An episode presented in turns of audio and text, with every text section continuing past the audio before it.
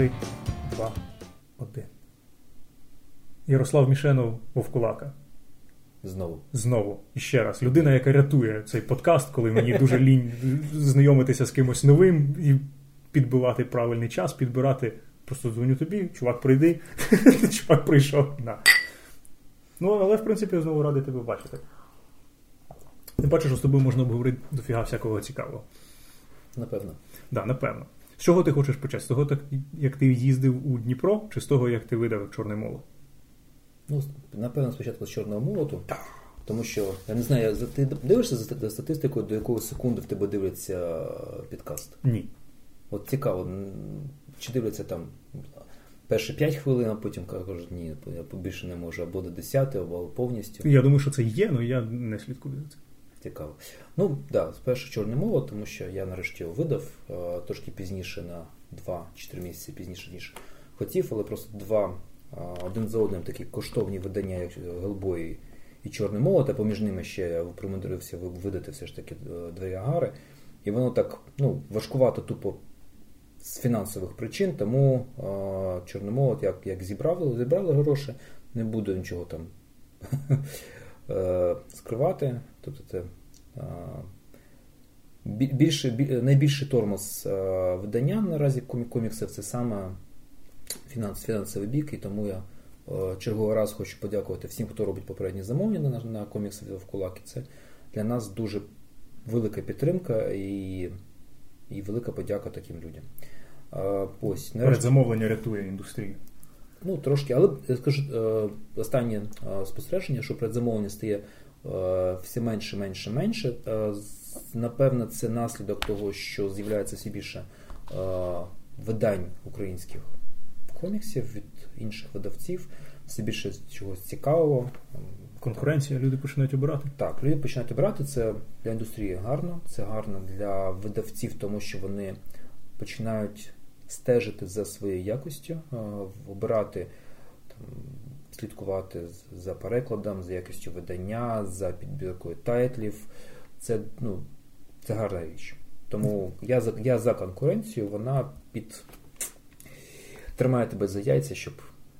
Ну, ти розумієш, що треба робити, да, тому що ж Чорний Молот, як формат видання, надзвичайно якісний у тебе вийшов. Тобто він і по розміру, і він правда, що він трошки більше за оригінал? Ні, він, ну, не більше за оригінал? Він трошки більше, якщо брати, ну тут, по-перше, треба сказати, да, що я не... Палітурка? Обкладинка. Палітурка. Ні, обкладинка. Палітурка, так. Штронговський, ми слухаємо. Навичні, так. Це саме... Тому що оригінальний Чорний Молот видавався в ТПБ, в м'якій обкладинці. Ось, і якщо брати саме паперовий блок, то він майже ідентичний, хоча український все ж більше на 2 мм, ну тут не суттєво. І переклад дуже вдалий, Олена Лісевич постаралася, ми з нею трошечки згадували тоді, коли вона була на подкасті, як вона думала, що це робити, і що вона вирішила все ж таки тоді робити. І оці всі мадам Стрекер, і що там, Забуля, те, що я хотів. Персонажа, ну, неважливо, він все одно все добре. Ось, і мені сподобалося. Да, я дуже задоволений якістю, і папером, і обкладинкою. Ну, взагалі, він вийшов настільки ось ідеальним, наскільки це можливо в українських реаліях. Я чекаю, що люди будуть в інтернеті запитувати, що це за таке прізвисько Рябіна в українському перекладі. Рябіна, так. І що люди будуть направляти на подкастик, щоб послухали пані перекладачку. Да. Ну, що ти скажеш? Ми, мабуть, його вже, я думаю, обговорювали і не будемо зараз пояснювати, так, що це таке, що це звичайно. До Вартових, до Алана Мура, там це омажі, омаж на омажі, на кожній панелі 2 омажа. Можливо, не так жорстоко, але в принципі. От. І ти ж плануєш, коли ти плануєш далі? Ну, я сподіваюся, що за 2-3 місяці після видання, тобто десь на вересень-жовтень, я зрозумію, яка кількість накладу продалася. Тобто я буду розуміти, який попит є на цю серію, і буду приймати в жовтні рішення по часу видання другого тому. Бажано було б, звичайно, наступного року видати хоча б дві частини з цієї серії, наприклад, другий том і перший спін-офф там про Франкенштейна або про Франкенштейн. Да? Тобто Шелеф Франкенштейн – це перший спін-офф. От. Це було б ідеально. Я, поки мене так закладено в план, а далі будемо дивитися по як буде попит. Ну і наступне у нас це Дніпро Bookspace. Да. Хочеться почути якось трохи більше, тому що мемасіки ми подивилися, посміялися з павільйону, з картину. Насправді, з Дніпро Букспейсом, я так розумію, що взагалі у нас далі велика невизначеність, яка спирається на нашу політичну нестабільність, тому що Дніпро Букспейс – це фестиваль, який підтримувався обласною адміністрацією, яку звільнили там 2-3 дні тому, не призначили зовсім іншу. І саме, напевно, тому вони поспішали зробити цей фест, поки є поки була допомога, поки було фінансування, і саме тому не відкладали на вересень, а зробили максимально швидко і зробили це влітку. Хоча ще взимку до виборів було зрозуміло, що буде влітку. Тобто, напевно, якісь там поєднання якихось причин. В принципі, фест цікавий. Він має право на існування, і дуже, дуже було неочікувано те, що вони вирішили виділити комікси, графічні романи в окремий павільйон. На жаль, він не стався, цей павільйон, таким, як його планували. Тобто він напівпорожній був не тому, що так спочатку хотіли. Вони хотіли зробити набагато вдвічі-втричі, щоб було більше видавців, запрошували різних художників для того, щоб вони зробили якихось перформанси, якихось виставки, але просто ця частина, можливо, через те, що трошки було потрібно більше комунікації саме з авторами і з видавцями,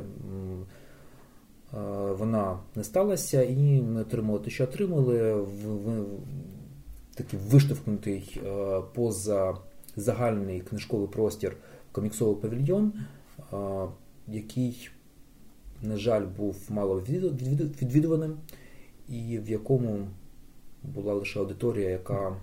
З точки зору фестивалю, такі проекти треба розміщувати так, щоб вони були... Десь всередині. Тобто такі проекти... Десь всередині або десь на прохідному шляху. Так, це такі проекти, які ризиковані, нові, які не зрозуміло, чи піде народ, чи ні.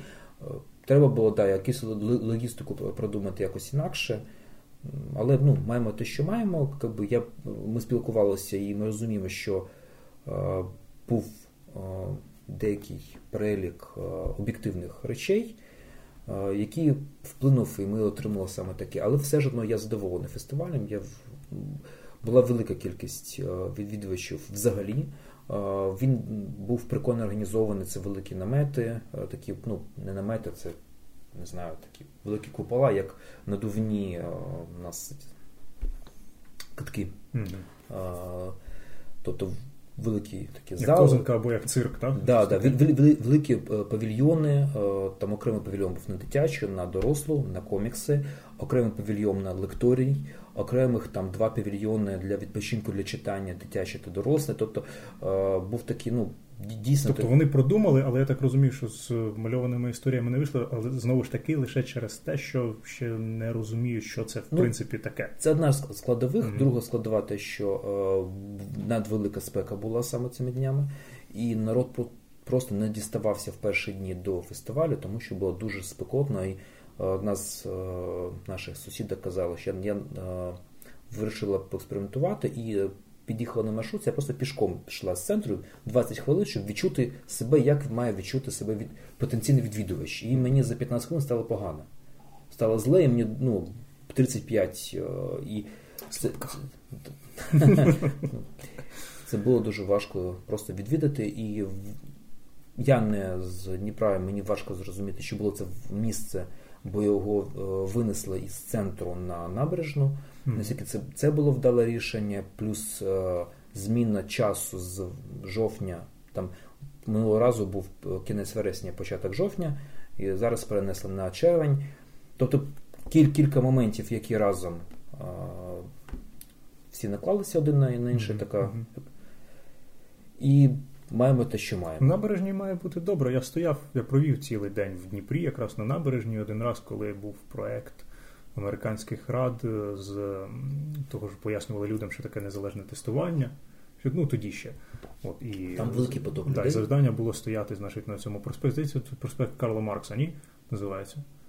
Ну, там якась огидна назва у них комуняцька. Ну, ні, вже не так. Ну, тоді була.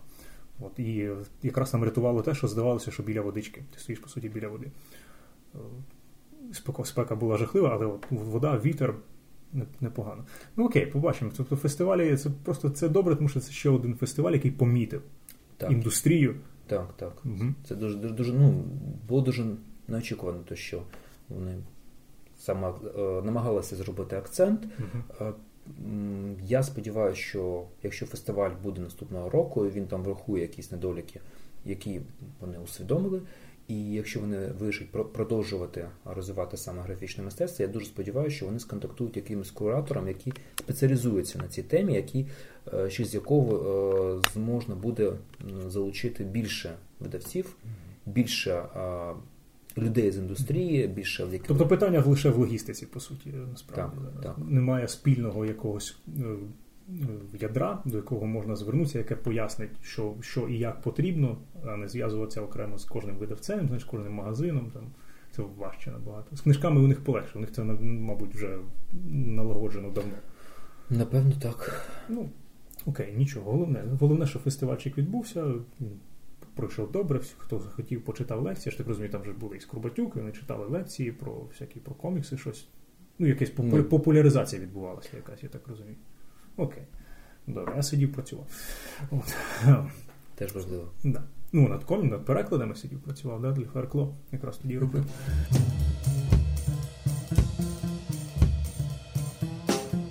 Спитати про фішку, яку ти придумав, ми говоримо, що ти придумав, тому що це вперше у нас на ринку, якого немає. Це, звичайно, існує те, що ти вирішив, як видавництво, роздавати примірник Чорного Молота усім, хто бажає зробити огляд. Не усім.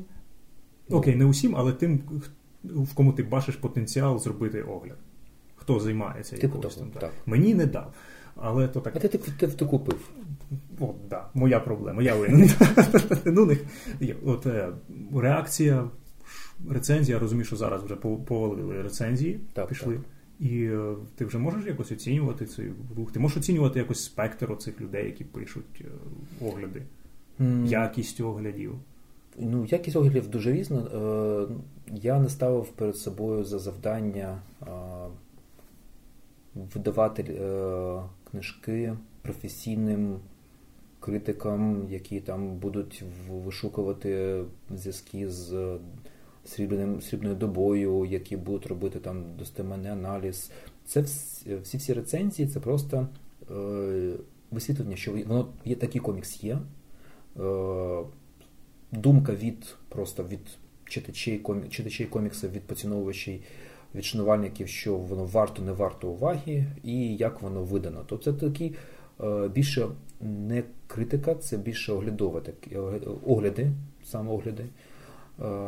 І ми намагалися, я намагався, як ми, я, да, як соліст групи Бурзум, наче я один, і ми одночасно. Ми як видавництво. Так, да, ми як видавництво, я намагалася видавати різним за рівнем. І за рівнем, і за... де вони викладають соцмережі, там на Блогспоті, чи на там канал на Ютубі є. Тобто є там, вчора з'явилося на прямому каналі, на сайті прямого каналу рецензія, і малі блоги, і пабліки, які там по 80-100 людей, але мені просто подобається, як вони пишуть, і я б хотів би, щоб далі ці блоги розвивалися і отримали всі більше читачів, тому що в нас катастрофічно не вистачає контенту, оглядацького контенту. Але ж ти все одно розумієш, що те, що ти зробив таку штуку, скільки, до речі, ти роздав? Примірно? Я поки що роздав 16, ми відправили, але це не всі. Я там казав, що буду видавати 20, але, скоріше за все, їх буде більше, ніж 20. Окей, тобто, мінімум 20. Так. І все ж таки Це принесе не стільки піар у роботі, скільки це твій, в принципі, вклад в оглядачів, які вважають, що вони хочуть щось оглядати, ти їм допомагаєш, по суті, цим.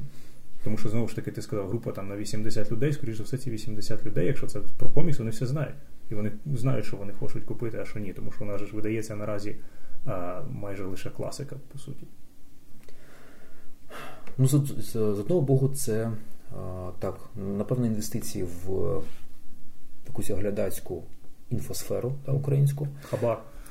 Хабар, так. З іншого боку, це, можливо, довгострокові інвестиції в саму серію, тому що все ж, коли людина відкриє там в гуглі і спробує там, що ж таке Чорний Молот, що воно в біса таке, я нічого не чув про нього. І вони побачиш там не одна-два замітки, а хоча б там 10-15 є оглядів, люди щось пишуть, щось там рекомендують, то, напевно, щось це додасть на важелі цієї людини, і вона вирішить, що, напевно, воно варто уваги. Люди помічають, люди обговорюють, значить. Так, так. Да. Тому це, але я розумію, що це така довгострокова річ. Я дуже б хотів би, щоб хоча б половина накладу продалася за півроку. Наклад 1500 штук, він зменшений, тому що і менший був попередній продаж цього комікса. І через зменшення накладу збільшилась собівартість одного екземпляра. Тобто там, ну, але я не збільшив вартість.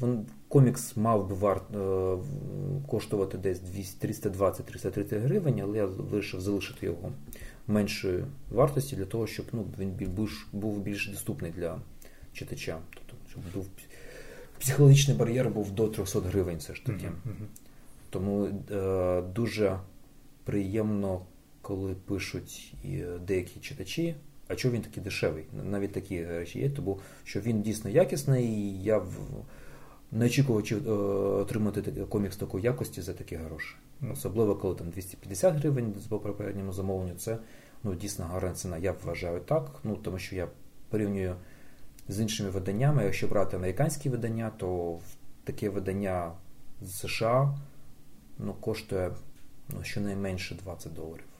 Тобто 500 гривень, а не 300. Це... Мені сподобалося, що саме як ти це подав. Тобто, коли повідомлення, як ти оголосив, що ось у мене є стільки, напишіть мені, просто я подивлюся, що ви таке, і вирішу, чи надам, чи не надам. Ну, скільки це звичайно, твоє право, надати чи не надати, відмовити. Скільки відмовити, скільком? Всього надійшло 35 запитів, тобто я відмовив, ну, майже половині. Ось, але... Деякі з них канали, вони були, ну, я розумію, що, можливо, не варто було відмовляти деяким, взагалі, віддаленим від коміксів ресурсам. Можливо, я їм відправлю там. Це перший експериментальний твій. Трошки пізніше, але були деякі люди, які навіть не мають ніякого блогу, вони в якості підтвердження просто надавали свою приватну сторінку в Фейсбуці, на якій взагалі не було ніяких рецензій. Тобто, ну, для мене це було трошки дивно, тобто ти не блогер, ти ніхто, ти просто хочеш безплатний екземпляр. Ніхто мається на увазі, що ти не бачиш себе якимось там оглядачем, хоча, ну, ти так, не робиш. Тобто немає ніякого взагалі портфоліо оглядацької діяльності взагалі, і зацікавленістю саме коміксової індустрії. І для мене такі запити були трошки дивними, тому що, ну, от, чому я маю давати цій людині безкоштовний екземпляр, якщо вона взагалі не пише ніяких рецензій. Тобто спочатку хоч маленька репутація, а потім вже подарунки. Тому що мені просто цікаво, скільки видавців і як швидко вони почнуть робити те саме, і які будуть у них помилки, тобто як вони будуть подавати те саме, але неправильно, тому що кожного ж має бути якась своя фішка, свої вимоги там, і так далі. І... Це вже справа інших. Ні, так це мені цікаво, як от людині, яка споглядає просто за цим всім. Бо віддавати комікси на огляд, то добре, умови ж треба вміти гарні поставити. Так, щоб... І обрати. Людей обрати, умови поставити гарні, і так, щоб це сприйняла публіка, тому що це ж, по суті, навіть якщо ти розглядаєш це як піар для свого коміксу, ти все одно маєш задовільнити аудиторію, яка не буде оглядати це, яка просто слідкує за твоєю діяльністю як видавництво. Оці всі важливі штуки. І тому мені цікаво, як швидко всі зрозуміють, що це треба робити. І хочу побачити те видавництво, яке скаже, що цього робити взагалі не треба, в принципі. Я хочу побачити поляризацію, я хочу побачити різні підходи. Ну, тут, звичайно, я не можу себе називати піонером в цьому, тому що... Я назву, давай. Ну, в коміксовому, можливо, а взагалі це дуже старий такий підхід. Це в ігровій індустрії прийнято надсилати безкоштовні екземпляри ігр. Зараз просто це вже... Ти просто відсилаєш ключ, і зараз набагато простіше, але раніше присилали реально там пакунки з якимось іграми, і люди... І в іграх всі отримують ігри раніше, ніж вони виходять. Тобто там іде... На тиждень є... Ігру, на тиждень є ембарго, до якого ти не можеш випускати контент про це, ти можеш там щось собі робити, готуватись до того, і потім після конкретної дати можна викладати свої огляди. Хто порушує це, йому ніколи не присилають більше ніхто. Нічого, так, тому так. Що мережа налагоджена, в принципі. З коміксами так.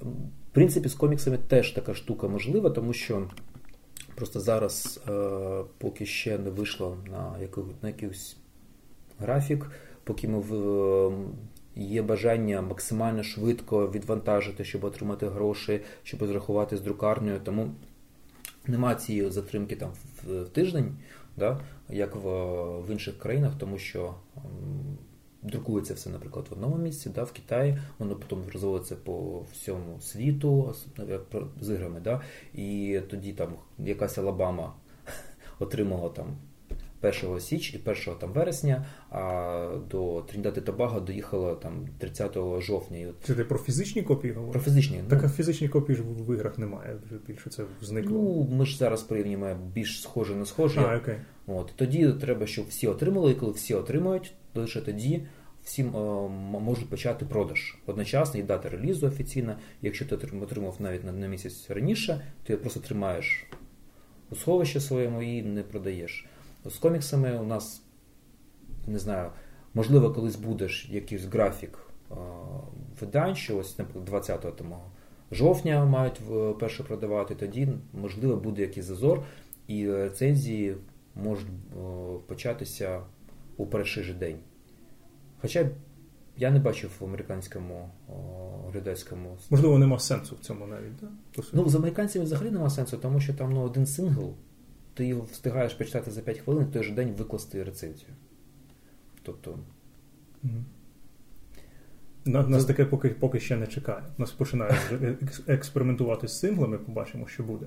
В суті, зараз лише Феркло дуже впевнені в собі, вони пускають Людину-павука з синглами. А інші ніхто, там Двері Агари не вважається ж синглом, я думаю, не можна вважати його синглом. Ну, з українськими коміксами взагалі... Так, у нас формати не ті, в принципі. Важко спрогнозувати, що піде, що ні, і тому видається все в такому більш журнальному варіанті по 20-40 сторінок. Подивимося за рік, коли серії наберуть там по 4-5 випусків, і якщо продаж буде зростати, тоді можливо, якісь історії можна буде одразу видавати в форматі там графічного роману там по 100 сторінок. Поки що, як на мене, то зарано про це говорити, окрім якихось проєктів, типу Волі, тому що вони дійсно вистріли і зробили все по піару, все дуже грамотно.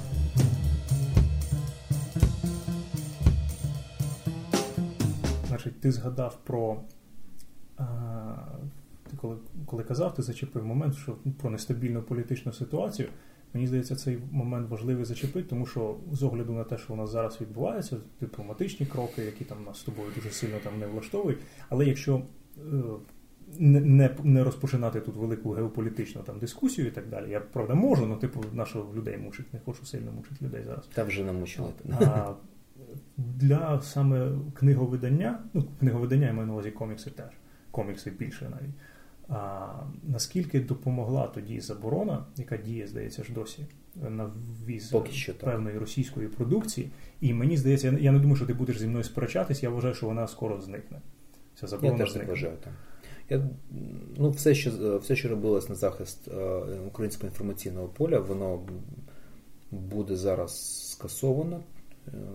Ну, з різних причин не будемо вдаватися, чому, але є таке перечуття, що поновляться дії і російських соціальних мереж дуже швидко, і скасуються заборони на імпорт російським видавцям, бо є деякі видавництва, які взагалі імпорт заборонений, і, можливо, скасується порядок видачі ліцензії, тобто можна буде завозити все, що завгодно. Я вважаю, що за півроку ми це побачимо. Як ця система діє зараз? От коли ці санкції були, як вона діє? Ну, перше... Офіційно, тому що я знаю, що в крамницях є російські комікси. У мене на увазі комікси, які перекладені російською мовою. Є російські комікси. Наразі і у нас в відеографії це теж є. Від одного видавця, це видавництво Азбука, яке офіційно імпортується, отримує офіційні ліцензії, тобто воно робить все за законом.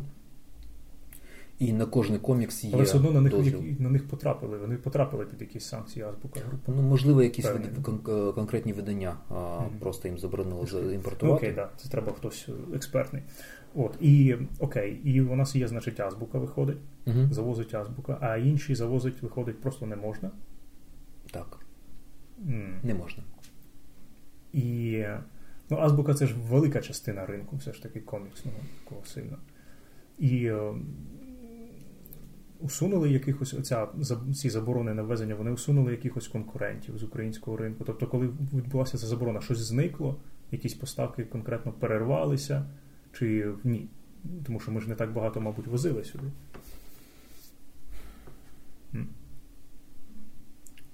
Ну, деякі... Скажу так, згадайте.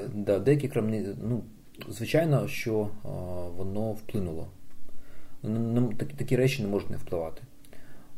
Зменшилась кількість наявності російських видань, російськомовних та неросійських видань в крамницях. Їх ще можна знайти, але у більшості крамниць російських видань нема. І, звичайно, це впливає дуже позитивно на продаж, а продаж впливає на закупівлю на видавництво нових українських коміксів, тому що коли приходить покупець і він бачить там 20 вже там десь коміксів Марвел українською і там 30-40 коміксів DC українською, то він, не думаючи, що є якісь інші варіанти, він купить їх і допоможе саме українському ринку. Коли поруч буде стояти ще 100 DC російською мовою і 300-400 видань Марвел російською мовою, то розумієте, да, пропорцію, десь 20% або там 10, або навіть 5, якщо взяли б повний асортимент російських видань, да, то українські зараз будуть складати не більше 5%. Вони просто розчиняються в цій російській навалі. Продаж українських видань падає в 10 разів, як мінімум, і український ринок... Індустрія українська, вона закінчується дуже швидко. Я вважаю, тобто, якщо воно офіційно все зараз знову піде, повернеться там до ашанів, до книгарень, до коміксових там книгарень, до різних там книжкових крамниць, то це, я вважаю, знизить продаж українських коміксів 30%, напевно, десь найближчим часом, навіть за умови зростання ринку, якщо буде зростати кількість читачів. Тобто, буде недобре. Інше питання, чи буде збільшуватись ринок. Тому що така, як ми казали, політична нестабільність, вона може привести до падіння курсу гривні, до інфляції. Тоді питання, якби, розвитку індустрії, воно відходить там на 10-й план, тому що якщо ми всі мільйонери, то...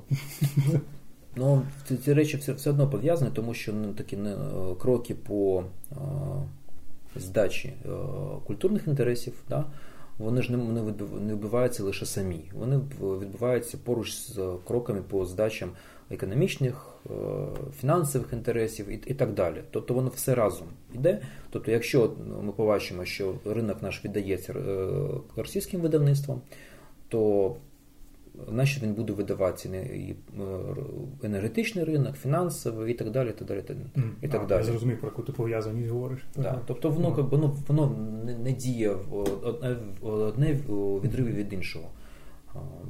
Буде скасований тоді і мовний закон. Тут куча моментів, які пов'язані, і все одно і все буде рухатися разом у прірву. Якщо ми побачимо, що є такі рухи, то воно буде все складатися як картковий будинок все разом.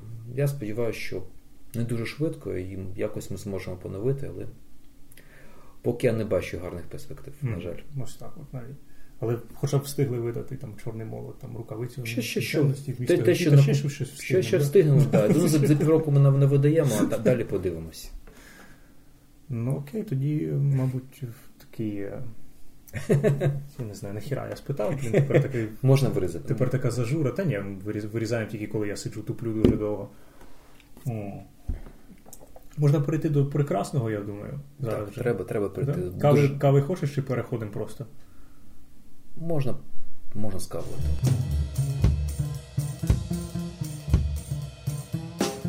Отже, про хороше. Ти мені відкрив новий трошки для мене світ, я знав, що він є. Ну, ти мені сказав, ну так, як завжди, як кожен раз, коли я ж тебе прошу, що скажи мені щось. От. І я познайомився з чудовим автором, якого звати Міло Манара. Міло, да? Міло, да. Да, тому що Майло є. Міло Манара, який малює в жанрі малює в жанрі еротизму. І це абсолютно для нашого ринку річ дика. Майже, в принципі, тому що, ну окей, голі баби є у Стронговського, але еротизму там небагато, так би мовити. Ну, є Катанга, там трошечки є, можна сказати так, але в принципі річ не для нашого ринку. Ну, в сагі про сонценосців теж було. Там є, да? Значить,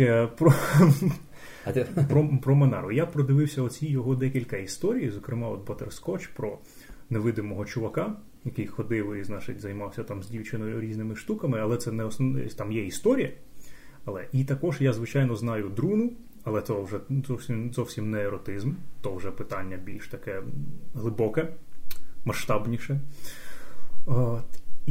Але от тепер я там хочу... в Друні там є сюжет, там цікавий сюжет. Прийшов серйозний сюжет, да. Так, не просто такий. Тут сюжет грайливий був все ж таки, да, в цих історіях, які я. Ну і в цю Гуліврину, чи як би... Гуліверіана. Гуліверіана, так. Тобто Гулівер просто з жінкою, і вона в переважній більшості історії вона гола, і вона зображається так, як зображається, тому що коли в неї між ніг проходить армія, це всі, вони всі дивляться вгору один раз, там це дуже прикольні штуки. Але давай так. Еротизм в мальованих історіях. В нього є форми, які можна розділити на рівні. Ми про них зараз тільки що згадали. Тобто Друна – це не Манара. Манара не Друна. Манара менше. І знову ж таки оці всі самі Фаб'єн Нюрі там і так далі. Це вже взагалі легенько, можна сказати, так для них. А для нас це все взагалі катастрофа і порвався традиціоналізм. Так. От давай ми якось, ти мені щось про це трошки більше розкажеш. Тому що французів, я так розумію, це річ абсолютно нормальна в принципі. Тобто оголеність тіла для будь-якої історії, особливо якщо вона доросла, це взагалі не питання, вона майже обов'язково виходить. Ну, тобто, тебе ніхто не змушує, але в тебе в історії буде певний момент. Тому що, так, сексуальна культура, вона є складова частина культури і мистецтва взагалі, да, і зображення взагалі головних тіл чоловіка і жінки, і не просто тіл, а статевого акту, вона йдеться, ну, там, напевно, з печер, да? Так. На скальних якихось там малюнків, і вона, якщо на неї дуже натисла якась релігійна організація, да, то воно збереглося і розвивалося, і присутнє наразі в культурі цієї країни. І, напевно, яскравим прикладом такої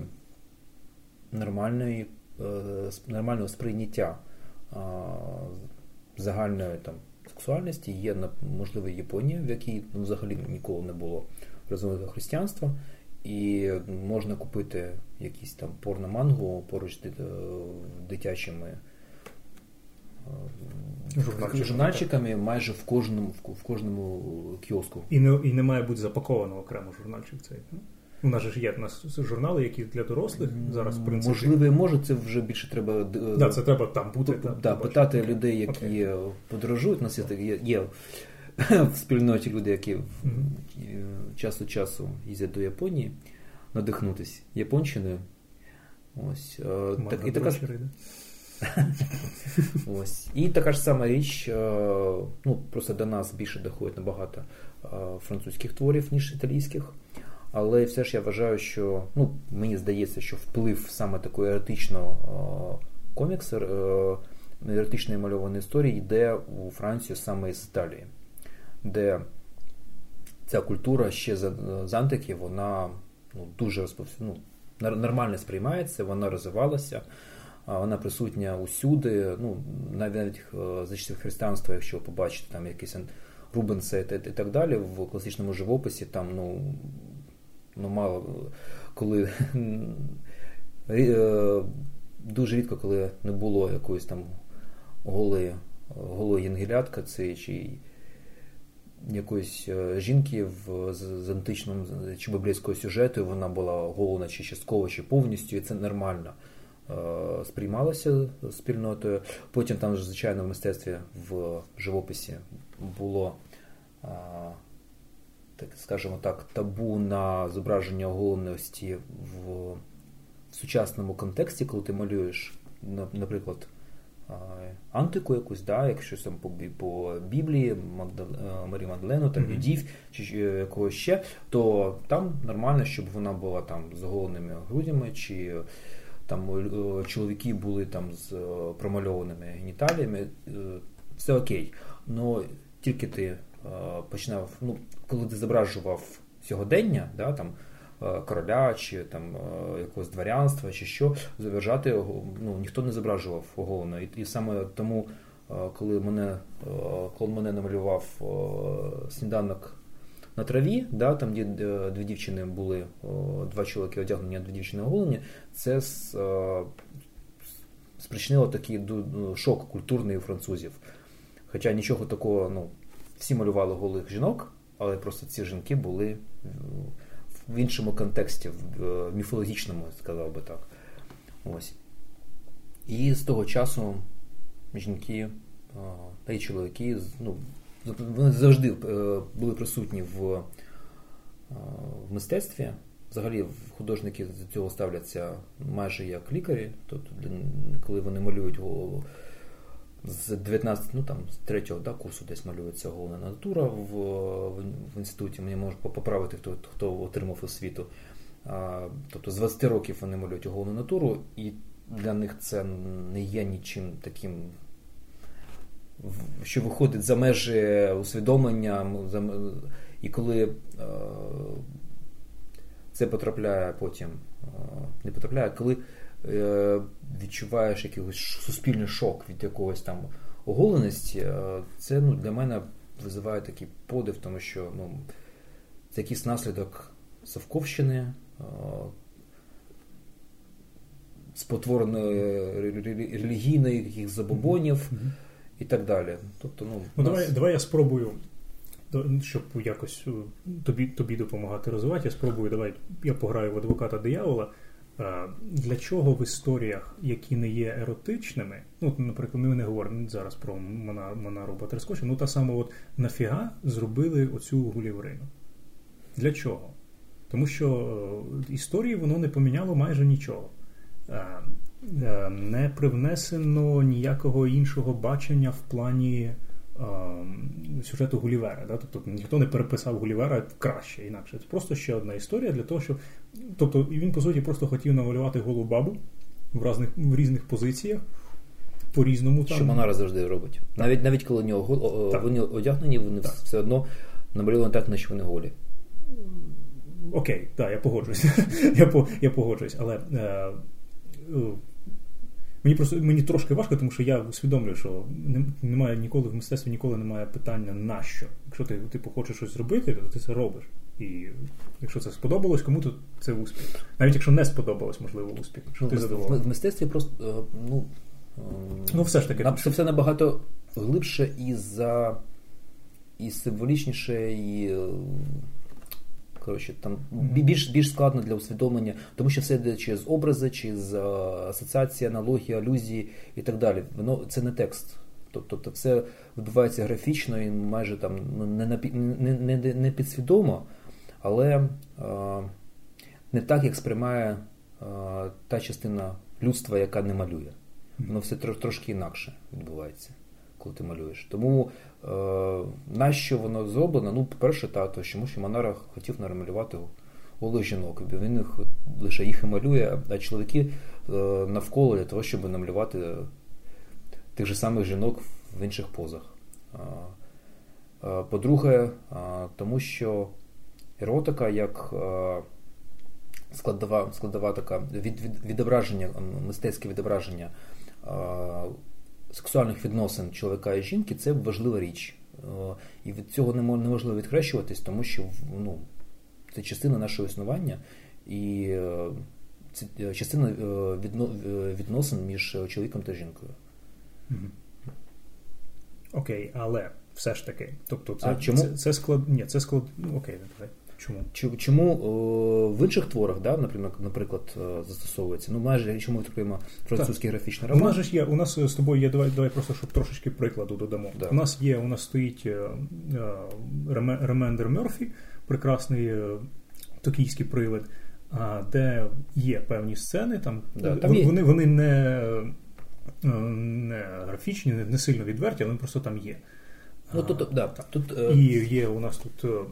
Нікополь, Білала. Нікополь, Білала теж це не є еротичні твори. Тобто це не твори в стилі еротики. І оголеність навіть майже не сприймається як еротика, тому що в моєму розумінні еротика – це річ, яка збуджує читача. Це головний меседж, головний посил, головний задум автора, щоб читач при читанні він збуджувався. Можна сказати, це таке про Манару, наприклад. Оці батерскотчі, вони зроблені для того, щоб у тебе трошечки зачухалось. Тому що хоча там є історія, вона комічна, і ти не можеш, тому що ти сидиш і посміхаєшся, по суті. Але воно зроблено всі ці, те, як це все намальовано, і навіть комічність цих ситуацій, ти все одно розумієш, що це з одного боку начебто тебе і збуджує, з іншого боку ти просто сидиш з дурним обличчям, це смішно просто. А у Білала навпаки, тут серйозно все, усі плачуть. Але я дуже сильно, ти ж розумієш. А токійський гуль це просто як частина, основні персонажі, це вони пара. І пари цим займаються. Пари займаються так, і це треба показати, щоб навіть просто наблизити... Рівень стосунків, рівень відносин, звичайно так. Як і в якомусь серіалі, або в кіно, або в книзі, цьому приділяється увага. Є такі речі, в яких приділяється увага, можна сказати, надмірна. І це я досі виступаю адвокатом диявола. Тобто, якщо я одразу згадую Орли Риму. Орли Риму в якийсь момент іноді здається, що це вже не історія про якихось там легіонерів і про війну. Це порнушка. Трошки є. Тому що там намальовано це настільки... і відверто, і так далі, що тебе вибає. Про Друну я взагалі мовчу, ти не розумієш, що ти читаєш в якийсь момент, коли ти дивишся Друну. Про Орли... Тут, розумієш, у кожному творі автор, коли відображує, він має якусь свою думку. Для чого саме це? В Орлах Риму, напевно, для того, щоб показати Рим і, можливо, показати таким, які у нас є стереотипи розбещених аристократів. Подивився Спартака одразу. Я Калігулу одразу більше згадав. Спартак прикольніше, там ефектів більше. Ось.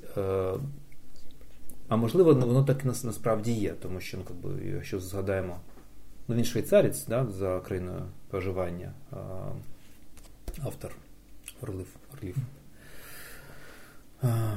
Я забув, як його звуть. І ти забув? Енріко Маріні. Енріко Маріні, так. Всі забувають. Тобто є якась думка для того, щоб дійсно зробити контент дорослим, не просто, ви ж розумієш, роблять ці твори для дорослого читача. Mm-hmm. І для того, щоб його зачепити, щоб привернути його увагу, вони мають деякі гачки для того, щоб читач отримав якусь насолоду, да, якусь задоволення від читання. Тобто, крім рівня малюнку та сюжету, прописаних характерів, мають бути якісь речі, які людям просто подобаються. Так сталося, що якщо нам подобаються бійки, да, чоловікам, нам подобається секс. Ось. Чоловікам подобаються головні тіла жінок, тому що це... тому що fuck you, тому що подобається. Тому що хімія, воно подобається просто тому, що подобається. Ось.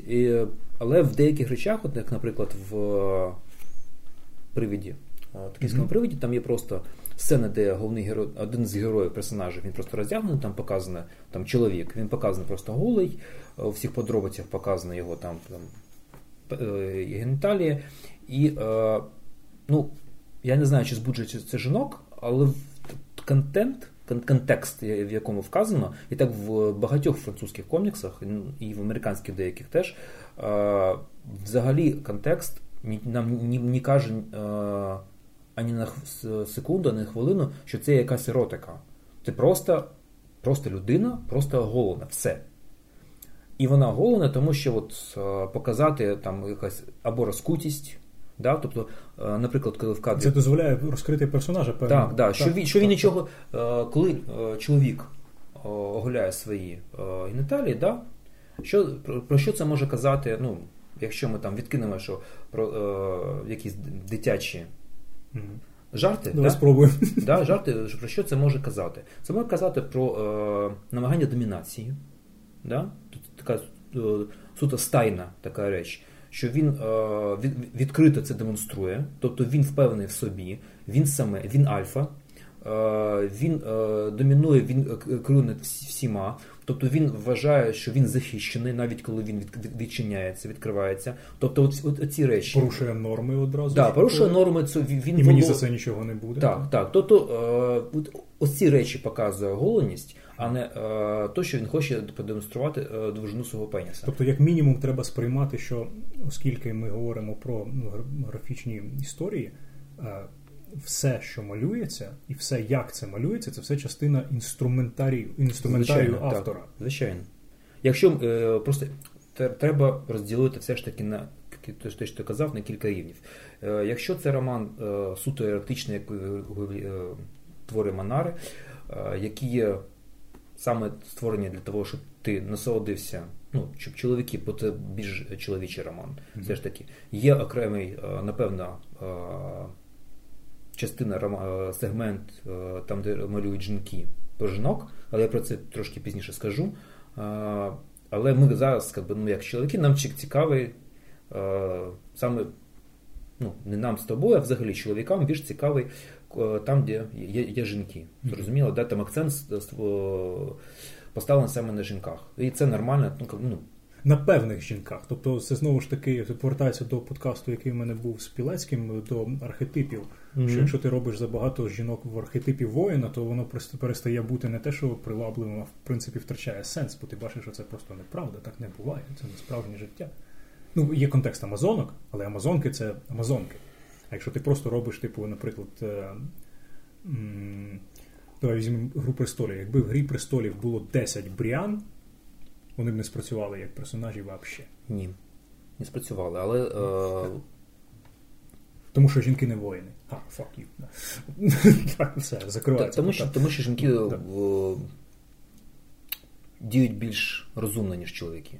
Там є різні описові, мені здається, що давай не будемо сильно, тому що ми з тобою зараз не готувалися до це обговорювати, і ми точно по термінології зайдемо неправильно, тому що я розумію, що ти говориш, і ти розумієш, що говорю я, але в контексті нас інтерпретують неправильно, і це виникне дискусія, яка просто тупо не потрібна. Тому що ця біхевіористська психологія, вона досліджена. Це відомі речі, як діють жінки, як діють чоловіки, і чому. Це все досліджено. Просто... це не наш аутофілд. Так. По суті. І інший сегмент, це, скажімо так, не сегмент, а інша сторона оголеності, це зображення просто натури, оголених чоловіка та жінка, просто в графічних романах, орієнтованих на дорослого читача, скажімо так, 16, 17, 17+. Де оголеність є вже, як ти казав, інструментарієм, де не ставиться завдання збуджувати читача, а є завдання просто показати через цю оголеність якісь риси персонажа, якісь події, тому що дуже багато є моментів там, з оголеністю, там, де йдеться просто про зґвалтування, наприклад. І до цього дуже часто використовується той же Алан Мур, в коміксах якого секс, він часто дуже брутальний і неприємний. Ну, хіба можна вважати це еротикою? Ну, не можна, я вважаю. Я розумію, що є різні схибані люди. Ні, то в сенсі, що еротика – це жанр, який закладається завдання збудити читача, певні емоції з нього витягти. Коли Алан Мур робить зґвалтування, він намагається витягти з тебе не збудження, він намагається витягти з тебе там або переживання. Він використовує загалом. Да, хтось любить жорсткіше, так далі.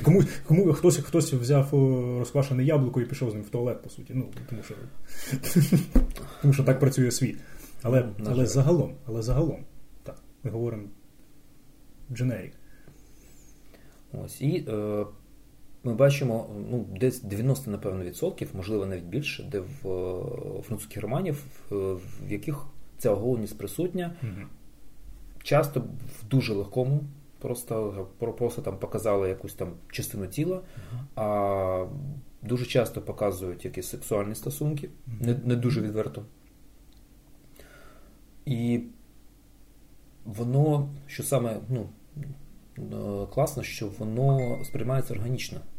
Воно не сприймається як прилеплене з боку, як от те, що ми спілкувалися до подкасту, брати там класичні якісь фільми, там бі-муві 80-х-90-х, де у нас є там головний герой в косухів на байку, в нього дівчина, і там десь за перші 20-30 хвилин ви обов'язково побачите між ними секс.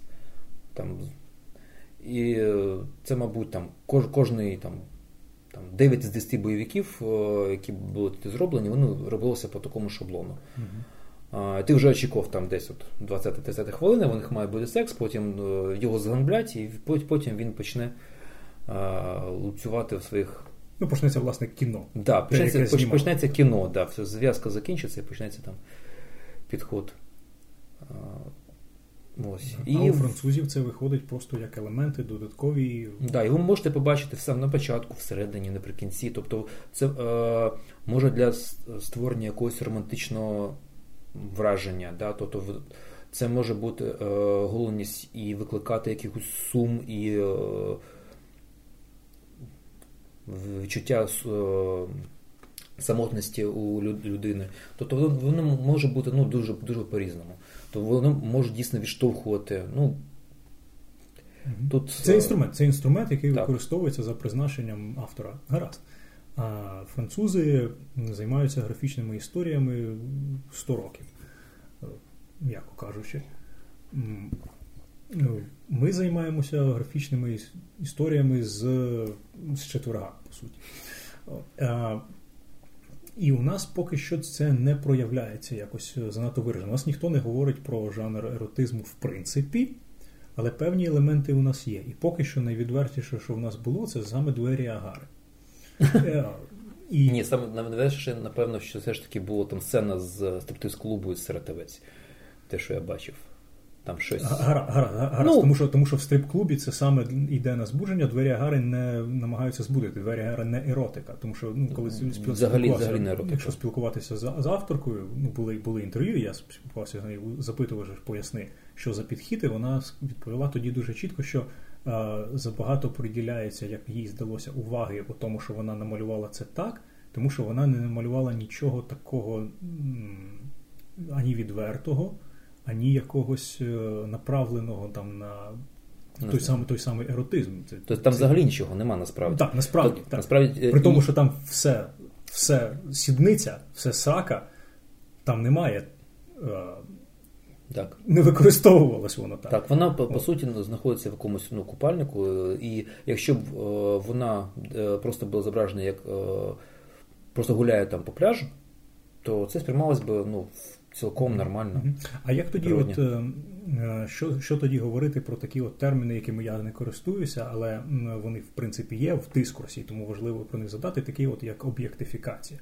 Тому що, наприклад, цей малюнок Манари абсолютно чудовий, я вважаю, що це можна робити, це можна картину на стіну вішати, оце от, те, що у нас тут. Але що тут? Просто жінка, яка абсолютно видно, що це намалювали просто для мене, щоб мені подобалось. Вона просто, що вона облизує палець і вставляє собі взад і дуже задоволена. Окей, супер. Ну і у нас є 1, 2, 3, тобто це мальована історія. Формально, так? Що це іде приниження. Це іде приниження жінок як істот. Ну, я то абсолютно не підтримую, але ти мені скажи.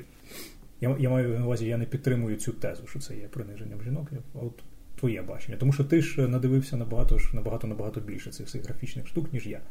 І це сприйняття в Європі, особливо з політичними тенденціями сучасними.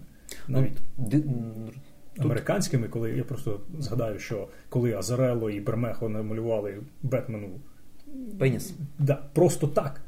Просто тому, що там по сюжету все нормально. Тобто там відбувся ажіотаж. І що? Тепер це колекційне, по суті, тираж. Тому що більше не передруковується. Ну, не передруковують, але ретушований. Лежить там.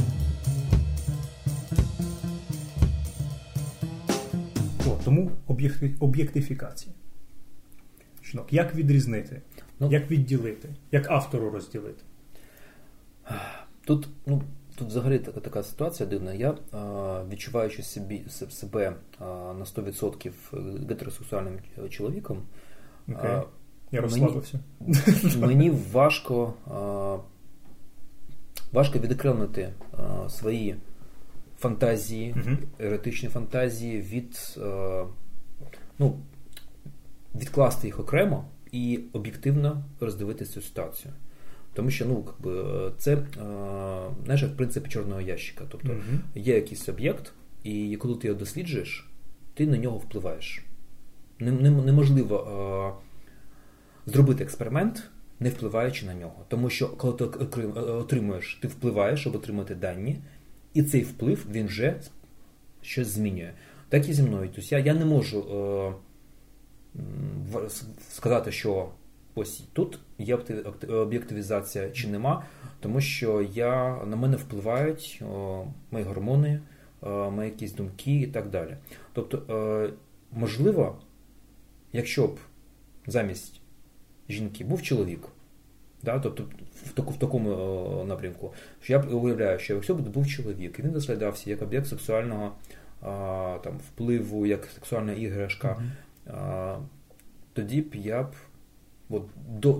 дофантазуючи, домислюючи цю ситуацію, можливо б я тоді б зміг би краще б сказати, чи є воно так, чи ні.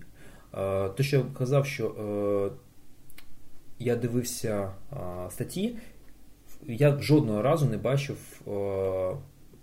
статей, в яких кажеться, що там Друна, яка там просто вся в тентаклях.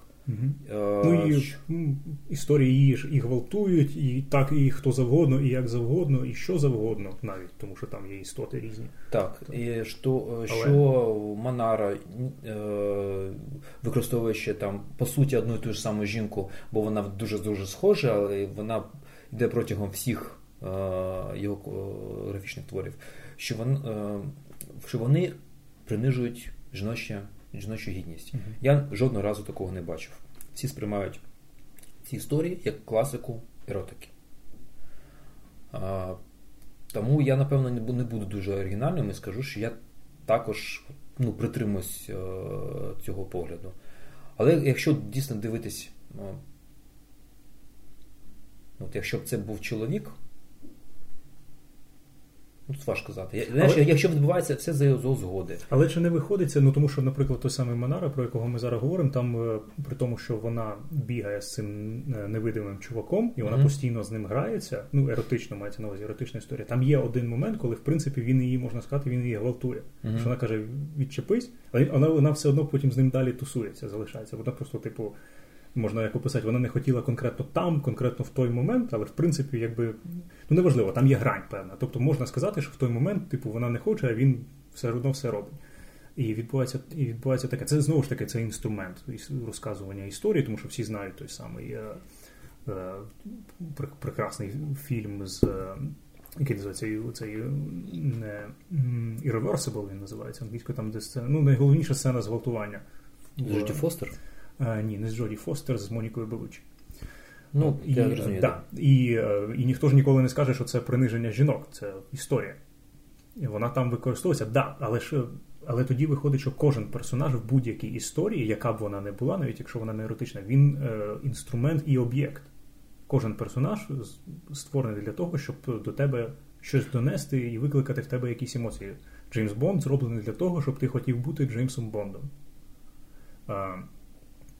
Мачомен. Да. Фродо зроблений для того, Фродо зроблений для тих чоловіків, які не можуть бути альфою, тому вони будуть Фродо. Грубо кажучи, я маю на увазі, я просто даю якісь просто приклади, так, які одразу в голову встрівають. А красиві жінки, здається, хтось якийсь великий режисер, можливо, це навіть, я не впевнений, що це був Фелліні, але хтось каже, що жінки мають бути в кадрі або голі, або мертві в кінематографі. Тому що це теж сильний інструмент правильний. І коли ми накладаємо наші от соціальні реалії, тому що ми ж розуміємо, що навіть оці історії, веселі і так далі, це не є репрезентація реальності. Так, звичайно, я б теж хотів про це сказати, що це дуже важливий момент. З одного боку, ну, спочатку хочу сказати, що поки не забув, що чому така більш прискіплива увага саме до графічних романів, тому що це не книга, це не написано в словах, ти можеш все побачити одразу, все зразу зрозуміти. Це не треба читати книжку, 10 абзаців, хто там кого пестить, як і обіймає, як це, ти все вже бачиш одразу, вже за тебе все придумали і намалювали. Навіть, можливо, набагато краще, ніж ти міг собі уявити. І, можливо, саме для непідготовленої людини, особливо для української людини, особа для молодої української людини, в якої майже відсутня сексуальна освіта, да, в якої батьки не займаються сексуальною освітою, бо в мене батьки, я не знаю, як в тебе, ну, цей момент був трошки опущений. Я вважаю, що в 99,99% українців, вони не отримували сексуальну освіту від там, психолога, від батьків, тобто все відбувалося само по собі, на вулиці і так далі, серед друзів і так далі. Тобто в нас немає, ну, цього моменту майже немає. І, звичайно, воно, відбуваючи само по собі, воно, ну, можливо, робиться трошки не так, як воно, щоб закласти якісь там обмежувачі, щоб людина, хлопець розумів, що якщо дівчина показуємо там, якщо вона цуглує, там, можливо, там обіймає, що не означає, що можна її зґвалтувати просто зараз. І вона просто тобі намікає, що вона хоче, але ну, це освіта. І воно тупо пройобано. No pun intended. А? No pun intended. Без каламбура, ти сказав, пройобано. Так. Ось. Так, я загубив. Освіта. Так, освіта, а я повертаючись до... Якщо жінка навіть робить якісь певні подає тобі певні знаки, то це знаки, які діють конкретно в той момент, і вони можуть бути, вони можуть навіть не вести, куди ти думаєш, що воно веде. Ну це вже питання саме до сексуальної освіти і до власне, ну, погодження, тобто ця така етика, як би можна сказати, етика фліртування і так далі. Це вже тема така, що я б навіть туди не ліз, бо вона насправді мені просто нудна, насправді, якщо чесно.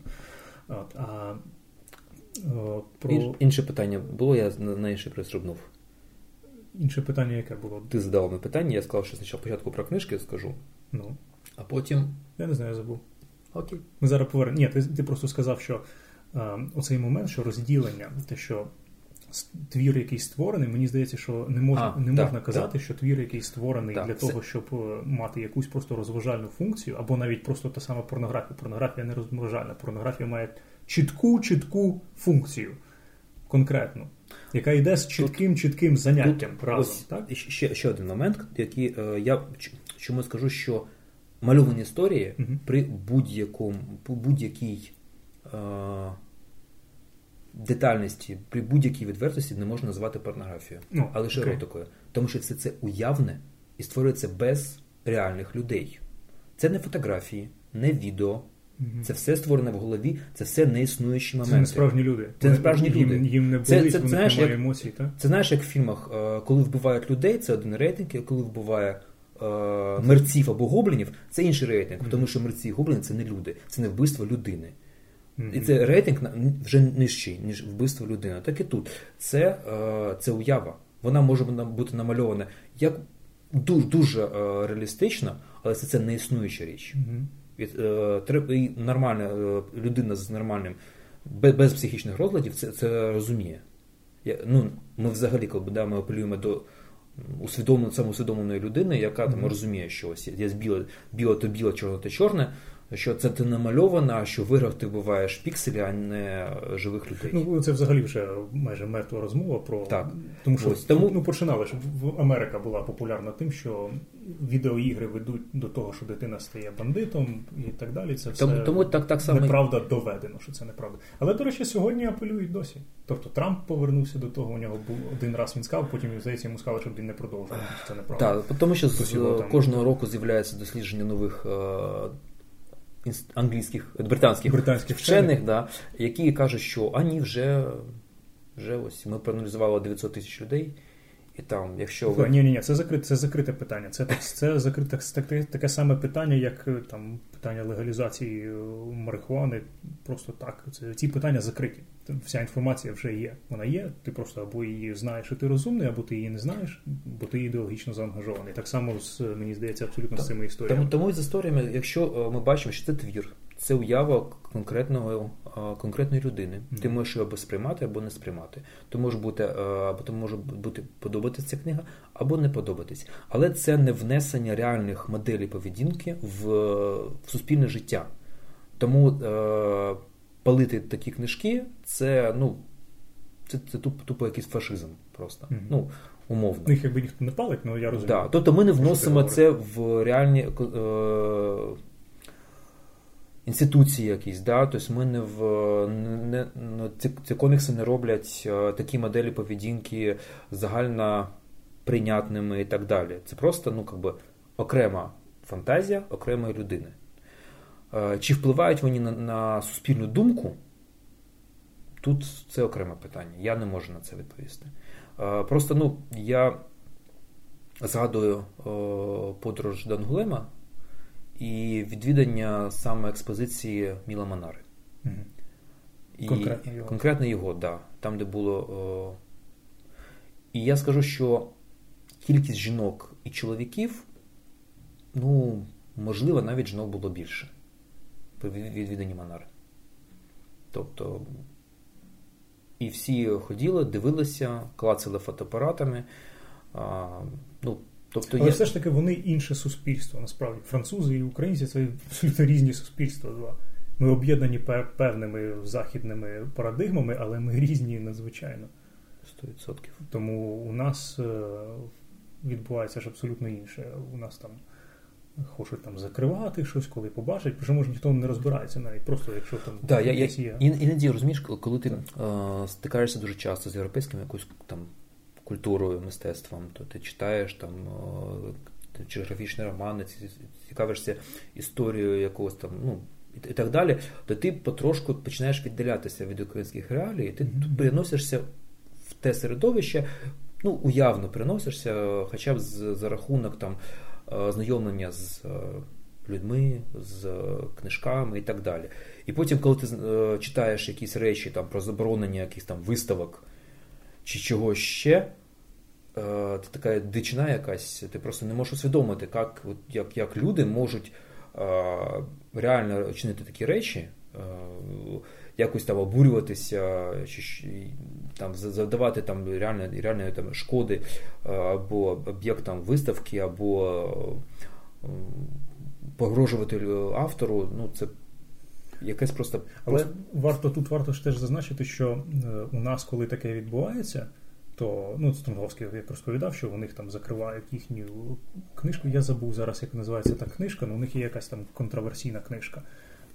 «Ім'я дівчини» назва книжки. Ти згадаєш, мабуть, зараз. От, то я зрозумів, так. Оці всі довбойоби, які бігають... І її мама, так, там щось таке? Можливо. Угу. От, то всі оці дебіли, які бігають, це все закривають, то це, в принципі, групи маргінальні. Як суспільство, як там держава, як інститут, ми не закриваємо такі речі. І ми не ставимось до таких речей надто негативно, так би мовити. Тобто є певні групи суспільства, і ми чітко знаємо, який відсоток, грубо кажучи, для мене завжди зріс це вибори. От вибори там до парламенту, і саме до парламенту. Я бачу, я обираю цей зріст, я вважаю, що оце вони. Приблизно оці групи набирають приблизно стільки голосів, це значить приблизно такий відсоток цих людей. Да, є інші, які більш ліберальні, вони вважають себе більш ліберальними, але у них все одно є якісь там певні або стереотипи, або ідеологічні блоки, які не дозволяють їм прийняти деякі речі. Але з іншого боку, я, наприклад, деякі ідеологічні блоки сприймаю як цілком легітимні. Тобто, якщо от така от твоя ідеологія, таке твоє бачення світу, і ці речі тут не дозволені, і ти дуже відвертий, це ти кажеш, що певні права треба обмежити, то я сприймаю як легітимну позицію політичну, за яку, якщо ти вважаєш, що варто боротись, то борися. Ну, вибори. Переконай людей, переконай мене, що ти правий. От. Але бігати, типу, пиздити, то тупо. То неправильний варіант, звичайно. От. Але все ж таки.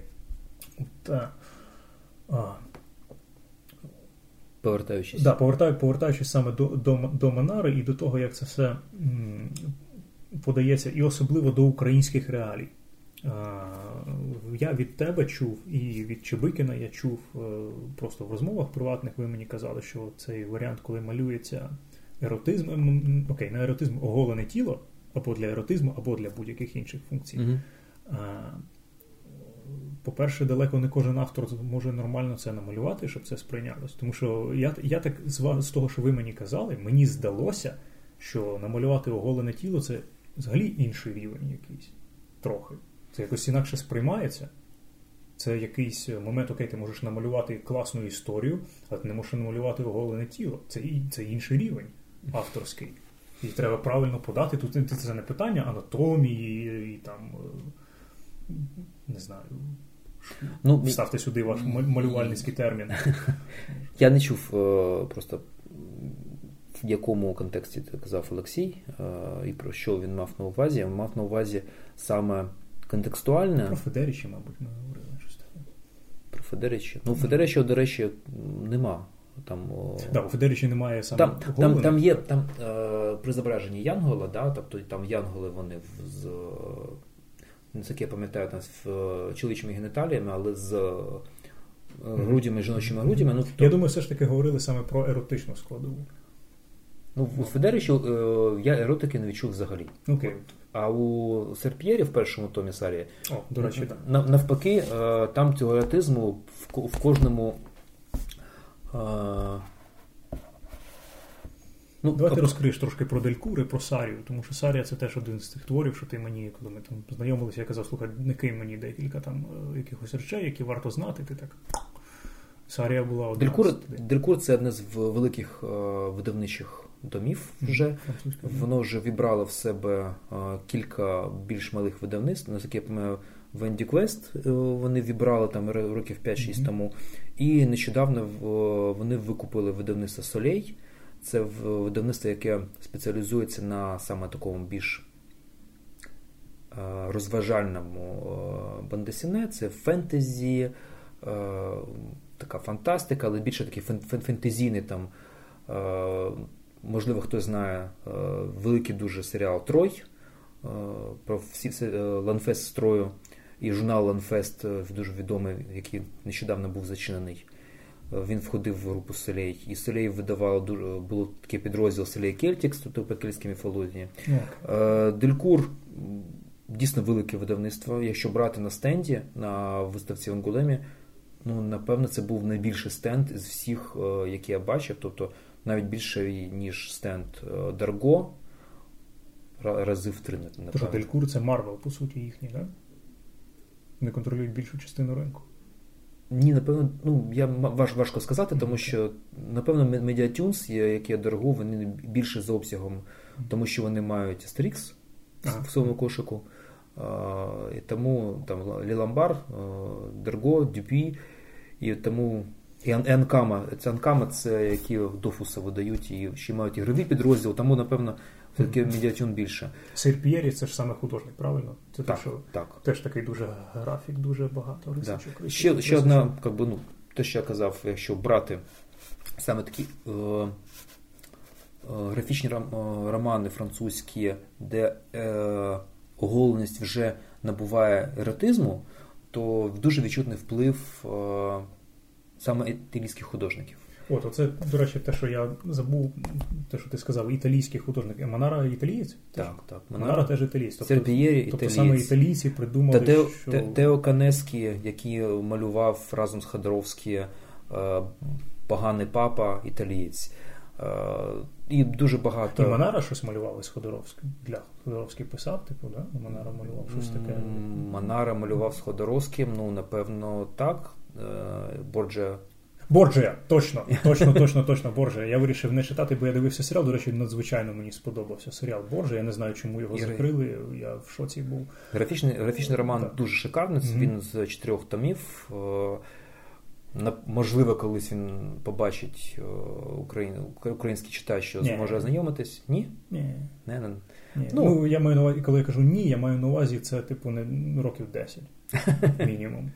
І ще, я думаю, все ж таки, тому що... Тут, можливо, треба згадати все ж таки цю глибу, сценарну глибу французької індустрії. Це нашого майже співвітчизника, це Олександр Ходоровський. Да, це, ну, мені важко сказати, хто ще має такий вплив сценаристів наразі.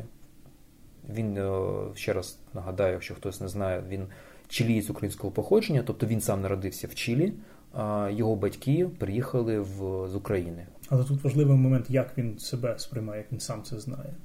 Він може сказати «жиди-жиди»? «Жиди» в сенсі «чекай». Це давній жарт про виногрецький, який... Казав, як його бабуся кричала на нього «жиди-жиди». В сенсі «жди». Він мав на увазі, але він вже на цього не знає. Да? Він пам'ятає якось слово «жиди-жиди». Не знаю. На жаль, ну, Ходоровський вже 91 рік. Я не думаю, що він колись вже відвідує Україну. І навряд чи українці зможуть поспілкуватися з ним. Але все ж я дуже сподіваюся, що такий, можливо, момент, там, ближче рік-два у нас все ж таки з'являться, бо Ходоровський – це Інкал, це, ну, це неймовірна кількість. І Борджа з Манара, і поганий тато, не тато, а поганий папа, тому що там папа римського Олександра, того самого Олександра II, який там пов'язаний з сімейством Борджа. І він сценарист, і разом з Буком малює. Так, ну і Метаборон, так, я розумію. Так. І Метаборон, так, коротше, все. Багато чого, дуже і багато. Його, він такий собі європейський, ну, Алан Мур все ж таки британо-американський, да, художник, тому що в його коміксах зґвалтувань, напевно, разів в 20 більше, ніж у Мура. Сексуальний контент просто де лише можна і де не можна. Якщо ви бачили його дуже гарно намальований графічний роман, там малював або китаєць, або кореєць, таке середньовічне фентезі, там, де просто зґвалтування і інцест на інцесті ще, і ти читаєш, в тебе заворачується там все навколо, ти не розумієш взагалі воно навіщо, то таке схиблене розуміння, і попри купу да, как бы секса, как бы статевого, я маю на увазі під сексом, не сексуальність, не еротика, а саме от статевий акт. Його твори не сприймаються як еротика. Ось що прикольно. Ну, крім тих моментів, коли ти долучається Міло Манара, звичайно. Ну так. От, до речі, про Міло Манара, в чому мене шокувало. Мене, ну, трошечки. Я так відсорнився на секунду, коли я починав дивитися, ти мені сказав, подивись Манару до подкасту. Подивимось, подивився. Да. Вечір був дуже веселий, приємний. От, я знайшов, що у Манари є твір, який сценаристом виступив абсолютно легендарний Кріс Клермонт. Людина, яка, по суті, народила людей X, таких, яких ми знаємо їх зараз. Він працював скільки? 20 років над людьми? 30, можливо, навіть. А що це за твір? Я не пам'ятаю. А він називається «Жінки X». Вау. Тобто, як люди X, я пропустив цю річ. Кріс Клермонт, він майже як батько людей X. Він придумав... Чому я здивувався? Тому що Кріс Клермонт вважається, якщо навіть відкрити просто Вікіпедію, це буде перше, що про нього написано, що він той автор, який придумав оцих от сильних жінок у всесвіті Марвел, яких ми знаємо. Тобто Роуг, Містік, Штормні, Шторм була до нього. Ну, тобто там персонажів 10 приблизно, саме жіночих, які відомі стали, які сильні, він їх написав. Він придумав силу Фенікса, просто як в принципі придумав. І він з Монарою пише твір, який називається «Жінки X», ну, «X-Men», «X-Women», де бере просто 5 найпопулярніших. Він бере «Шторм», «Роуг», «Кіті Прайд», не пам'ятаю, когось ще, я не встиг знайомитися, нормально. Але і малює його Манара. І це, по суті, просто супергеройська їхня пригода. Вони відправляються на якусь місію, а це все намальовано Манарою. Тобто ти розумієш, які там ракурси. Да, які, да. Там знову ж таки, там немає, наскільки я зрозумів, там немає сексу, в принципі. Там немає, тобто вони нічого такого не роблять. Там немає, як от в Гуліверині, коли вона потрапляє на острів жінок. Але це намалювано так, наче вони голі. Okay, ну, ти, скажу так, не намальовано так, а ти їх сприймаєш, максимально відверто. Ти бачиш цю картинку, як вони начебто допомагають одне одній там вибратися Вони щойно впали в озеро з водоспаду, і вони намагаються, тобто, подолати оцей бар'єр, але, типу, коли одна там тягне якусь іншу, і там це все намальовано, ти так... Я бачив таку порнуху, знаєш, яка починається так само. І так майже кожна панель. Але це все одно супергеройська історія. Тобто, вони там жодним чином не принижені. Чи можна вважати це дійсно великим талантом, подавати будь-що так, що це збуджує читача? Збуджує читача, не знаю, можливо, але абсолютно чітко відомо, що зараз багато хто користується оцим от прийомом. Якщо ти певним чином малюєш жіноче обличчя, воно видно, коли обличчя звабливе. Причому незалежно від ситуації.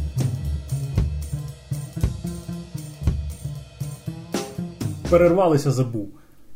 Жінки, які малюють жінок. Є таке. Є ціла низка графічних романів. Ну, тут, по-перше, треба сказати, що донедавна і навіть і зараз комікс це був суто чоловічий індустрія, як і багато інших індустрій. Так. І поволі, потроху сюди входять це більше жінок, їх відсоток потроху збільшується.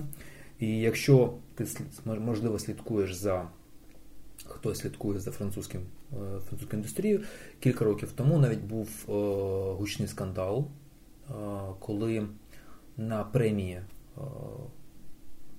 Гран-прі, там 3-4 премії, які даються в Ангулемі на фестивалі, не було жодного навіть кандидата жінки. Mm-hmm. І про це почали, комісія відібрала кандидатів, виявилося, що всі геть чоловіки. Mm-hmm. І про це почали писати, і деякі чоловіки почали самоусуватись, тобто знімати свої кандидатури з Гран-прі. Тобто це був такий відчутний скандал, І після цього першу премію, там повністю все змінили, і першу премію віддали жінці. Mm-hmm. В принципі, тут важко сказати, тому що чи дійсно, я не був знайомий з всіма цими роботами, mm-hmm. тому що вони доволі в Ангулемі, у Франції виграють дуже специфічні речі, які нам, по-перше, ти їх не придбаєш у всі, тому що ти не поціновуєш там якихось жанрів, і дійсно скласти приватну думку, чи дійсно той роман, який виграв, краще, ніж той, який самоусунувся, мені дуже важко. От, але такий факт був. І зараз починаються все більше і більше коміксів, які мають якісь еротику, оголеність або сексуальні якісь моменти, і намальовані жінками. Можна з американських навіть згадати такі, я не читав багато, більш, скажімо так, не оголеність, не еротика, а більш розкутість. Це ні, Ред Квінс, я не пам'ятаю, Ред Квінс чоловік чи жінки, не пам'ятаю. Я зараз не згадаю, як цей роман називається, це, його видає, напевно, Бум, там про двох жінок, про їх сексуальні експерименти. От, він... Sex Criminals? Ні. Він там крім сцену ліжку, майже нічого немає. Тобто там із якимись штучками, mm-hmm. І там дві жінки, і я бачив вже навіть на коміконі вже косплей на них. Це добре. І там дві жінки, тобто теж такий знаковий момент, що коли жінка малює щось про секс, часто там не буває чоловіків. Mm-hmm. Ось. Другий момент – це французький комікс, який мені дуже сподобався візуально. Це Моргана. І там навіть на обкладинці головна героїня Моргана, вона намальована така дівчина із вже з оголеною одною груддю, але з мечем. Mm-hmm. І от як чи можна назвати, коли жінка малює оголених жінок предметом об'єктивізації? Ні. Чи може вона об'єктивізувати сама себе? Це питання трохи не до мене, бо я не вірю, в принципі, в об'єктивізацію, як взагалі в щось, що є реальне, насправді. Можливо, можливо навіть настільки. Може, це я просто випив вже забагато віскаря, то я так кажу. Але може доведеться трошки відійти назад, потім збирати свої слова назад, але, мабуть, все ж таки ні, тому що я не вважаю. І от той момент, що ти згадав про премії, я коли таке чую, мені дуже сильно не подобається, тому що добре, у нас є, наприклад, якась індустрія, де є жінки, їх мало, комікси, мальовані історії французькі. Ти про французькі говорив, да? Про цей фестиваль? Так. Ось. Їх там небагато. Чи може так статися, що в цей рік жодна жінка, тому що люди, які судять це ж, мабуть, люди, які розбираються в мистецтві цьому. Там же ж не судить будь-хто, правильно? Все ж таки, комісія складається з якихось людей, які розбираються в тому, що вони судять. І заперечити це важко, я думаю. От. І якщо вони вважають, що так вийшло, що жодна жіноча робота, яку зробила жінка, не є вартою премії. Вони ж ніколи не розглядають, хто її зробив, правильно? Вони розглядають роботу. От тут я не знаю, мені важко сказати. Можна сказати, окей, добре, чи є... Ти ж розумієш, що об'єктивність – це така теоретична річ. Об'єктивність в мистецтві – це взагалі дивно, так? Це да. По-перше, так. По-друге, завжди можна знайти 3-4 роботи, дійсно, які створили і жінки, і які дійсно варті уваги і зроблені круто, тому що вже жінки нічим не відчиняються від чоловіків. Це взагалі. Мається на увазі, що якщо робота прекрасна, то робота прекрасна. Так? Тобто, звичайно, я знаю, що ти ж, мабуть, мені... Можливо, ти мені казав, що іноді видно, що це малював не чоловік, це малювала жінка. Коли ти дивишся, як малюнок іде. Я не впевнений, що це ти казав. Хтось мені таке казав, я не знаю, що це правда, тому що я не розбираюсь. Я не розбираюсь в цих питаннях абсолютно. Але Все ж таки, якщо ми оцінюємо якусь конкретну роботу, ми оцінюємо її не за те, хто автор, а за те, яка саме робота. І якщо так стається, що в цьому році немає жіночих нагород, то значить так і має бути. Це як я бачу. Це так само, як ті самі Оскари, тому що зараз у нас Чорна Пантера отримала Оскар за що? Не за те, що це хороше кіно, це кістка. Це кістка меншинам. Просто так. Просто щоб закрились. Стосовно Чорної Пантери я погоджуюсь, тому що, як на мене, то саме це дійство, сам шум мав би, навколо цього фільму, мав би, я був представником темношкірої частини людства, мене б це образило. Навпаки. То вже трошки таке, взагалі. Навпаки. Я розумію, про що ти кажеш, я читав про такі думки, але я говорю просто про більш відсторонену частину аргументації, коли, знову ж таки, ні-ні-ні, давайте, немає цінності, якщо хтось робить якийсь продукт, ми оцінюємо продукт. Цінності в тому, хто його зробив, немає. Якщо тільки ми не прив'язані до цієї групи. Його зробив українець, ми ще більше задоволені цим продуктом. Його зробив українець з Київщини, я ще більш задоволений цим продуктом. Його зробила жінка з Київщини, я так само задоволений цим продуктом, але це не важливі моменти. Це моменти, які ми вже собі просто накладаємо і намагаємося якби підняти цінність самі для себе, але об'єктивно вони тієї цінності не мають. Виходить, що... Це просто моє бачення, це я зараз тобі кажу, як я одразу думаю, я не висловлюю тобі позицію чітко продуману, я просто думаю зараз у себе в голові і кажу, що мені приходить у голову. Я так само ставився до цієї ситуації, коли я лише почув про це. Тобто я десь так само думав, що яка різниця, що є твор. Спочатку треба оцінювати саме твор, його художні властивості і так далі. Але спочатку твір, потім творець. Так, да, спочатку твір, потім творець, але розумієш, минуло 2 роки чи 3 після цього. Інша точка зору, яка? Що твір, творець, мистецтво, але твір, творець і мистецтво, тобто вони не можуть бути відсторонені від суспільства. Глобально. Розумієш? І мистецтво вперше, хто має реагувати на суспільні течії.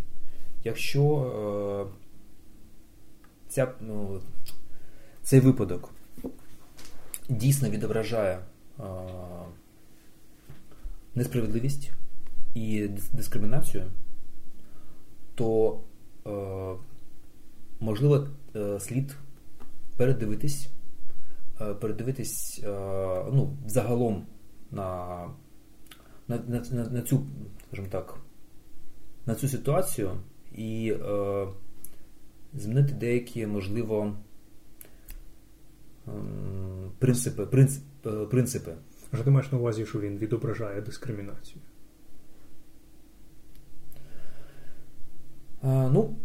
Скажімо так, якщо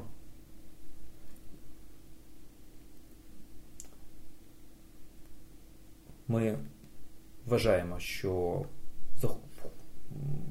чоловіки і жінки абсолютно однакові, да?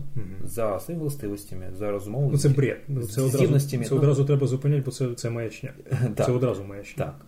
Тобто, значить, вони мають суто математично однакові, мають мати приблизно однакові пропорції серед гарних, середніх і поганих творів. Розумієш? Тобто, можливо, дійсно, коли серед 15 робіт не знайшлося жодної жінки, це, можливо, суто математично навіть показує. Це якщо авторів жінок стільки, скільки є чоловіків, якщо їх рівна кількість. Але якщо у нас 20 авторів чоловіків і 3 жінки, то... Чому? 20 чоловіків і 3 жінки. Не хочуть. Дуже легко. Те саме. Ну, да, у нас є певні там, ми можемо... Ти розумієш, що можна ми не знаємо, які, чому так сталося. Чому, можливо, їм платять менше. Ні, ми знаємо. Я якраз наголошую саме на цьому, що ми знаємо, чому так сталося. І це, знову ж таки, це йде до психології, до того, як формується жінка, як формується чоловік в принципі, і до того, що вони хочуть. Чому більшість хлопців хоче гратися машинками. Тобто це їх не змушує, це так і є. Якщо ти даєш вільні можливості, вільний вибір, то більше хлопчиків хочуть машинки, хочуть механізми, хочуть щось ось таке. Меншість дівчат, ну є такі, що хочуть, але їх меншість серед дівчат. Загалом ми говоримо про загалом, не про конкретно, тому що може бути, коли-небудь може народитися жінка, яка у важковаговій категорії з боксу винесе чемпіона важковагового боксу. Ну, про фізичні ми не кажемо, ми кажемо про... Просто ти згадав про фізичні, типу, то я і вирішив. В графічних історіях то трошки легше, тому що тут вже діє фантазія і так далі. Фантазія і техніка. А техніку можна... Це ж вона чисто індивідуальна. Ти не змагаєшся, коли ти малюєш, правильно? Ти розвиваєш свою індивідуальну. Так. І ти ніхто не б'ється проти тебе, якби. Ну, звичайно, тут же ми не говоримо про конкурс, це спортивне змагання. Це просто відображення своєї майстерності і самореалізація. Да. І саме тому це ж як це можна порівняти от з програмуванням. Програмування коду, воно не дуже мало біологічних факторів впливає на нього. Ти маєш... Я не розумієш. Насправді я теж. Я просто подумав, що таке, де немає фізичного впливу, протистояння фізичного, і немає протистояння навіть мано і мано. Людина з людиною немає протистояння, тому що код – це коли ти пишеш щось для машини, воно працює так. Якщо ти просто розбираєшся, як воно працює, ти можеш зробити те, що від тебе вимагається. І неважливо, хто сидить за цим. І твої здібності – це чисто твої здібності індивідуальні. Але просто важка тематика.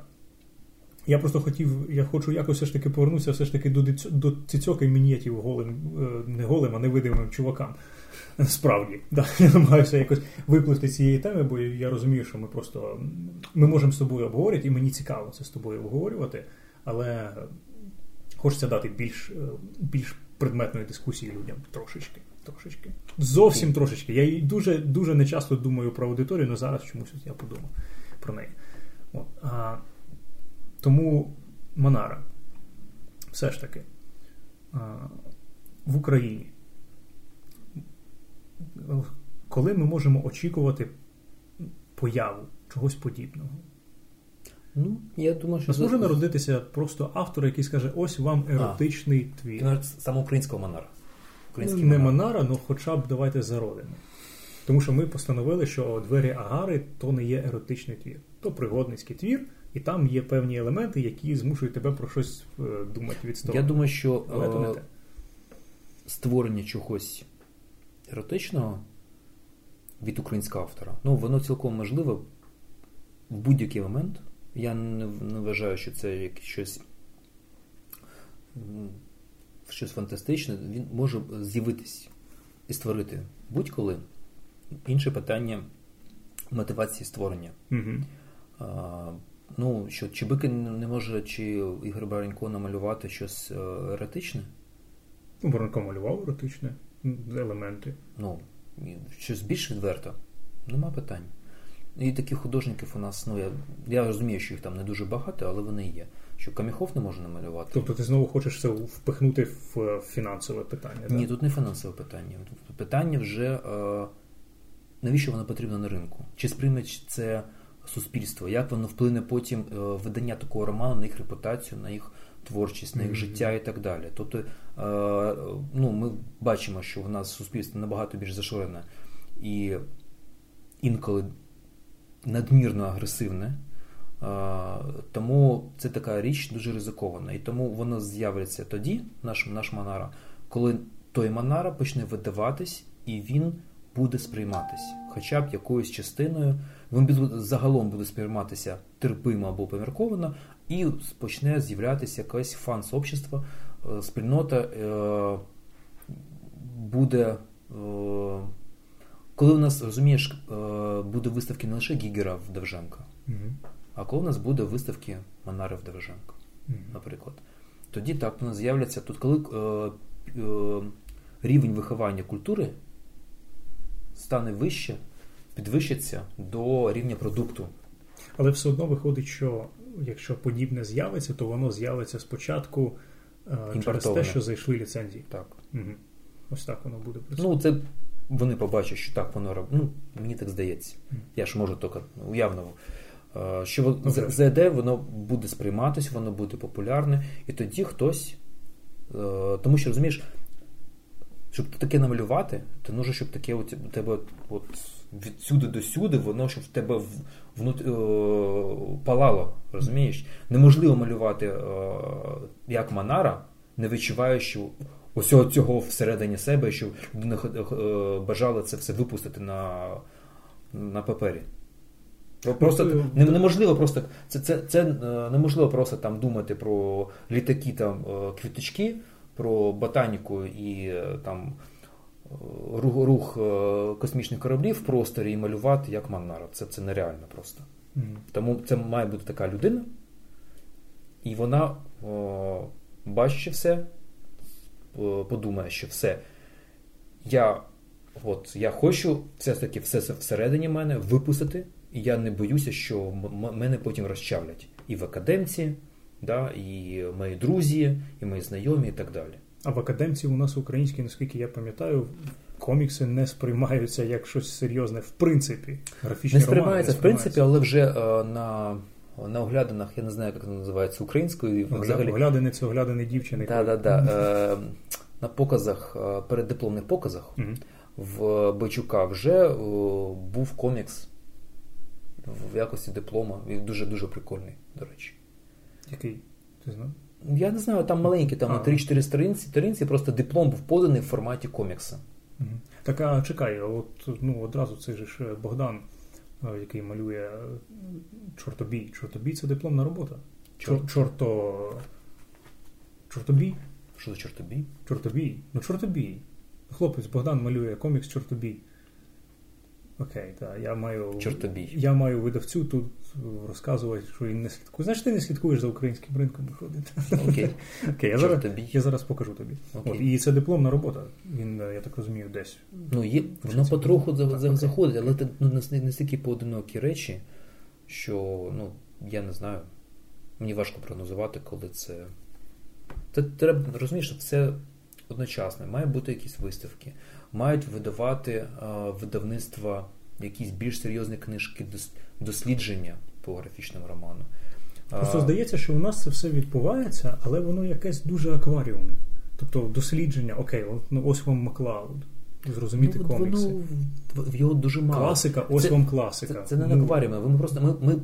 Ми в своєму акваріумі, ми бачимо, що воно там видається, нам вважається, що його багато, а в загальному просторі це просто 3-4 краплі. Розумієш, які освітлюють. Його мають видаватись там десятками на рік. І тоді воно почне потрошку з'являтися, якось братися в фокус спільнотою. Розумієш? Тобто, коли там Маклауд одна книжка на рік, серед інших книжок там про біографії Ван Гога, да, там ще...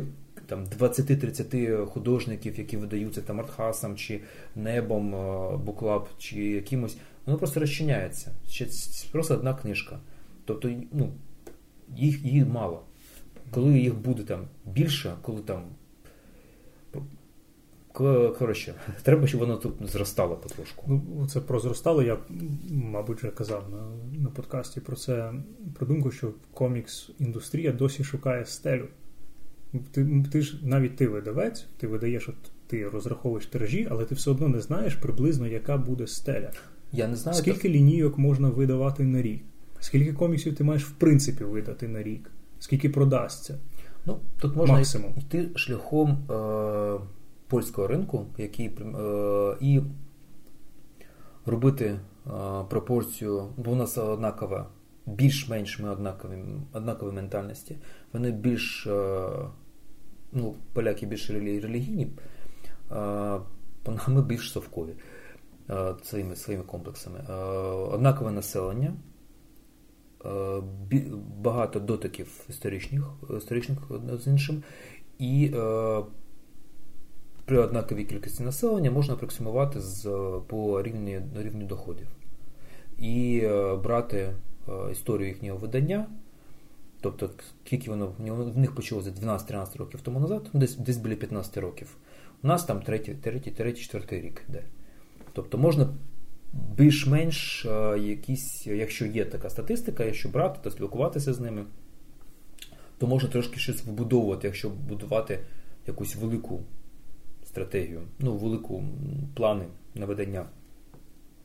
Але судячи з того, які видається у них зараз, тільки Калежайчик казав з Егмонту. Егмонт, який видає і Marvel, і DC, є взагалі, напевно, найбільшим видавцем в Польщі. Вони ж казали, що вони видали в 17-му році десь 220-240 десь видань, і в 18-му планують видати 290, і в них постійне зростання 20-30% індустрії на рік. І вони всі зі страхом очікують, коли воно дійде до тієї самої стелі і почне валитись. Mm-hmm. Бо вони там збільшують, накуповують, вкладають, а воно все продається. І вони вважають, що вже всі вважають, що Польща майже досягла свого максимуму, і думають, коли ж воно все зупиниться. А собака не зупиняється. Воно все розвивається. І Польща ще дуже-дуже далеко до Франції. Вони десь наближаються за рівнем ринку до Іспанії. А ще після Іспанії там і Німеччина, і Італія. Італія взагалі це мега ринок, але дуже локальний. І Британія далі, і Франція далі ще. Тобто є куди навіть Польщі зростати. А ми від Польщі в 10 разів, в 20 чи там, менше по рівню. По накладам, я вважаю, що 3-4 тисячі наклад на мейнстрім, це там типу Бетмена і Марвел, я вважаю, за роки 3-4 це буде цілком нормально, якщо нас знов-таки не захлине російським продуктом. Якщо ми встоїмо і відсторонимо і Марвел, а тут хоча б по Марвелу є захист з боку ліцензіара, з боку Марвела самого. Бо вони захищають наш ринок, вони не дозволяють імпорту Марвела з Росії. Тобто є інші бар'єри.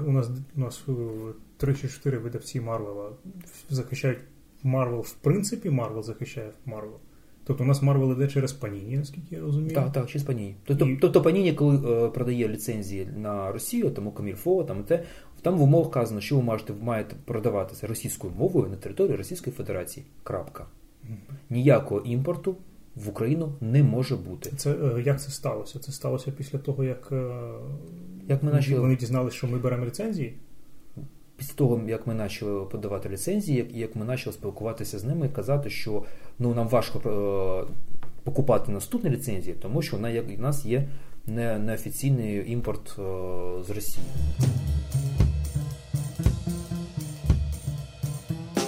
По Марвелу у нас хоча б є якісь дуже ефемерні, дуже легкі, хоча б якісь там правові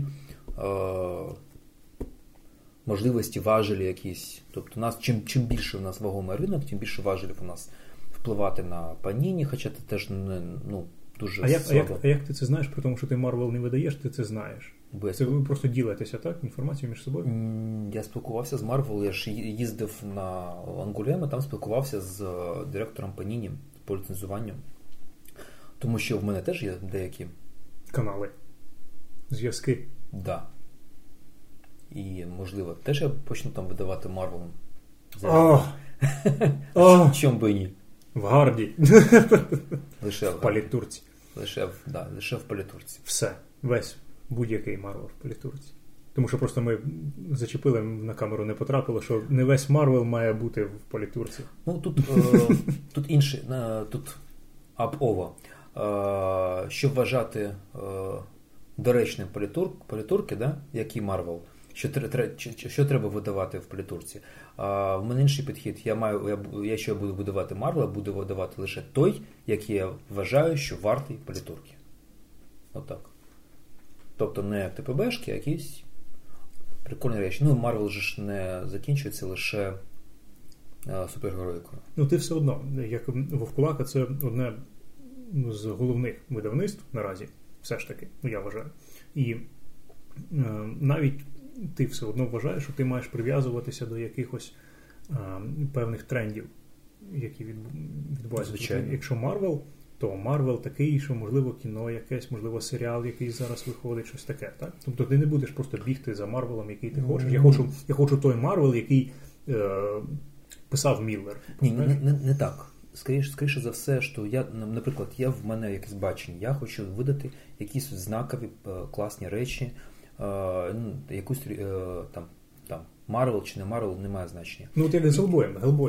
У тебе Гелбой, ти Гелбой готував не під фільм. Тобто воно так сталося, але я з тобою спілкуюся достатньо того, щоб знати, що ти готувався абсолютно не під фільм. Ти просто казав, що я маю, сука, видати Гелбоя в Україні, все. Да. І те ж саме і з Відьмаком, коли я підписував домовленості, до анонсу серіалу Netflix був ще рік. Тобто, ну, ти просто... Я просто вважав, що його варто видавати. Тут я не підганяю купівлю і вибір ліцензії. Не підганяю вибір ліцензії під тренд, а підганяю видання. Тобто я планую, що я хочу там 3-4 ліцензії. І я дивлюся, чи є дійсно якісь там зворушення в медіапросторі, чи ще десь, щоб більш легко можна було зайти з цим тайтлом. Якщо є, ну, вибір, що ось там 4 ліцензії, і ось ця починає якісь зворушення, там, або там ігру якусь анонсує, або там екранізацію, або телесеріал, тоді я почну рухи вперше саме з цим. Звичайно, це якось допоможе. От. І Чорний Молот, до речі, теж. Коли я підписав договір в вересні, майже перед Коміконом, за 3 дні до Комікону. І потім вже через 3 дні вже анонсував. А анонс серіалу і фільму по Чорному Молоту був в листопаді чи в грудні. Ти знаєш, да, що буде фільм і серіал? Yeah. Ну, вже знаєш. Серйозно? Так, серйозно, так. Ну що, просто я розділяю, у мене є дуже чіткий поділ на це малювання історії, це кіно Всесвіт, серіалу Всесвіт. І дуже часто вони в мене не перетинаються. Наприклад, я досі не бачив Endgame Весників. Я не кажу, що це елітно там, чи якийсь... Я не дивився групи столів. Так. Типу того, щоб повикаблучитися, я просто кажу, що не сталося. Не сталося, тому що не зацікавлений. Ну, я б теж не дивився. Так вийшло. Я не те, що активно проти того, щоб сходити його подивитися, але так вийшло, що я не знаходив часу. Мені теж, тому що, наприклад, той же... А от коли Лайфелд анонсував, що він малює Майор Ікс, і вийшов Майор Ікс, вже 5 випусків. Це що? Марвел випустили комікс з новим персонажем. Майор Ікс? Мейджор Ікс. Його малює Роб Лайфелд. Лайфелд – це ж... Легенда, один з засновників видавництва Image, до речі. До речі, так. І він батько Дедпула. Да. А Майор Ікс, певно, те, що схоже на Дедпула. І він малює, насправді, тільки перший випуск. Він намалював тільки перший випуск. Далі інші автори малювали, він писав. І з того, що я бачив, він невдалий. Але все одно. Перший номер намальований Лайфілдом, а Лайфілд має дуже специфічний стиль, і там у них в одному коміксі там Дедпул, цей Майор Ікс, Кейбл, Росомаха, тобто, шикарно. Просто шикарно. І причому дивно, тому що ти береш, я тобі покажу малюночки, Лайфілд, він же завжди був відомий тим, що у нього там у персонажів шиї немає. Там у них дуже стегна завеликі, вони не можуть так фізично стояти. Знаєш, І навіть в цьому, після стільки років пішло, і Лайфілд, він в робоча конячка індустрії, він намалював і написав дохіріще всього, дуже багато він працював. І навіть зараз у нього є такі штуки, що здається, що це величезна помарка. Навіть я, людина, яка не малює, я дивлюся на цей малюнок і здається, щось не те. Це не те. Ну, тут руки не туди, ноги не туди, голова не туди, щось таке. Я покажу тобі. І ти скажеш, що я правий. Це цікавий буде, до речі, експеримент. От. Чому я згадав про нього? Просто в контексті. Окей. І от, і... Ну так, продовжуй.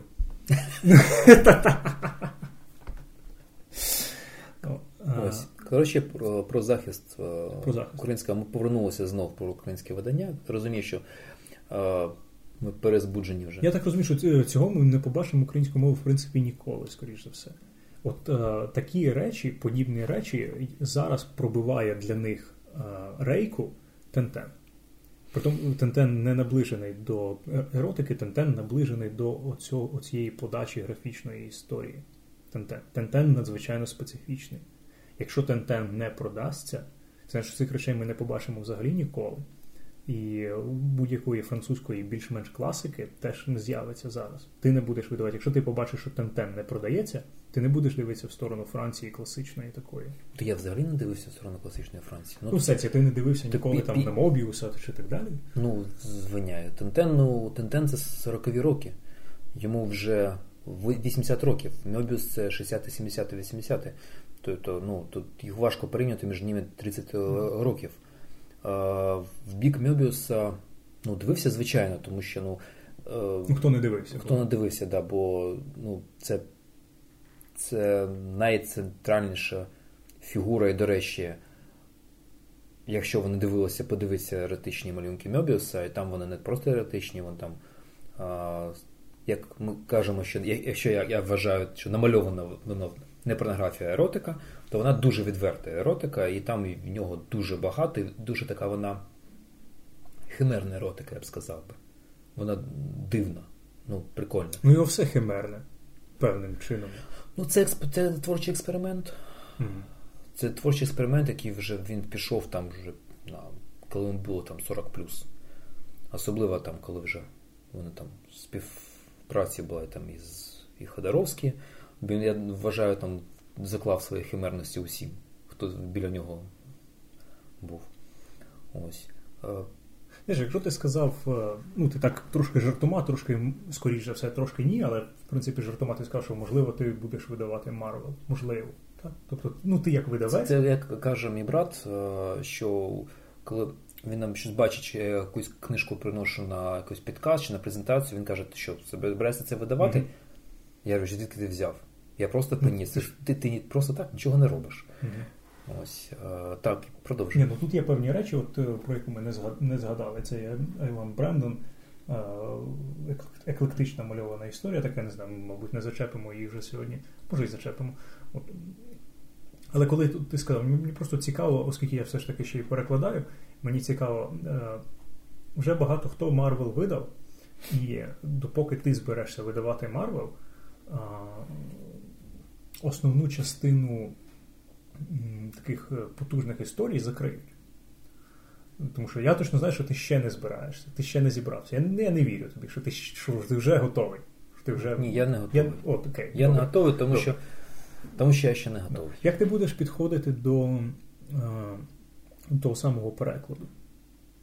Ти будеш брати все, що вже є, тому що є різні варіанти певних написань. Я, наприклад, зараз борюся, я хочу спілкуватися, я дуже зараз щільно співпрацюю з Феркло, і в мене є ідеї щодо адаптації, звичайно, всіх, кого тільки можна. Не можу сказати, тому що вони не анонсували ще ці речі, але там адаптовано все, що тільки можна адаптувати. Я просуваю, не впевнений, що це так станеться, але я просуваю цю ідею.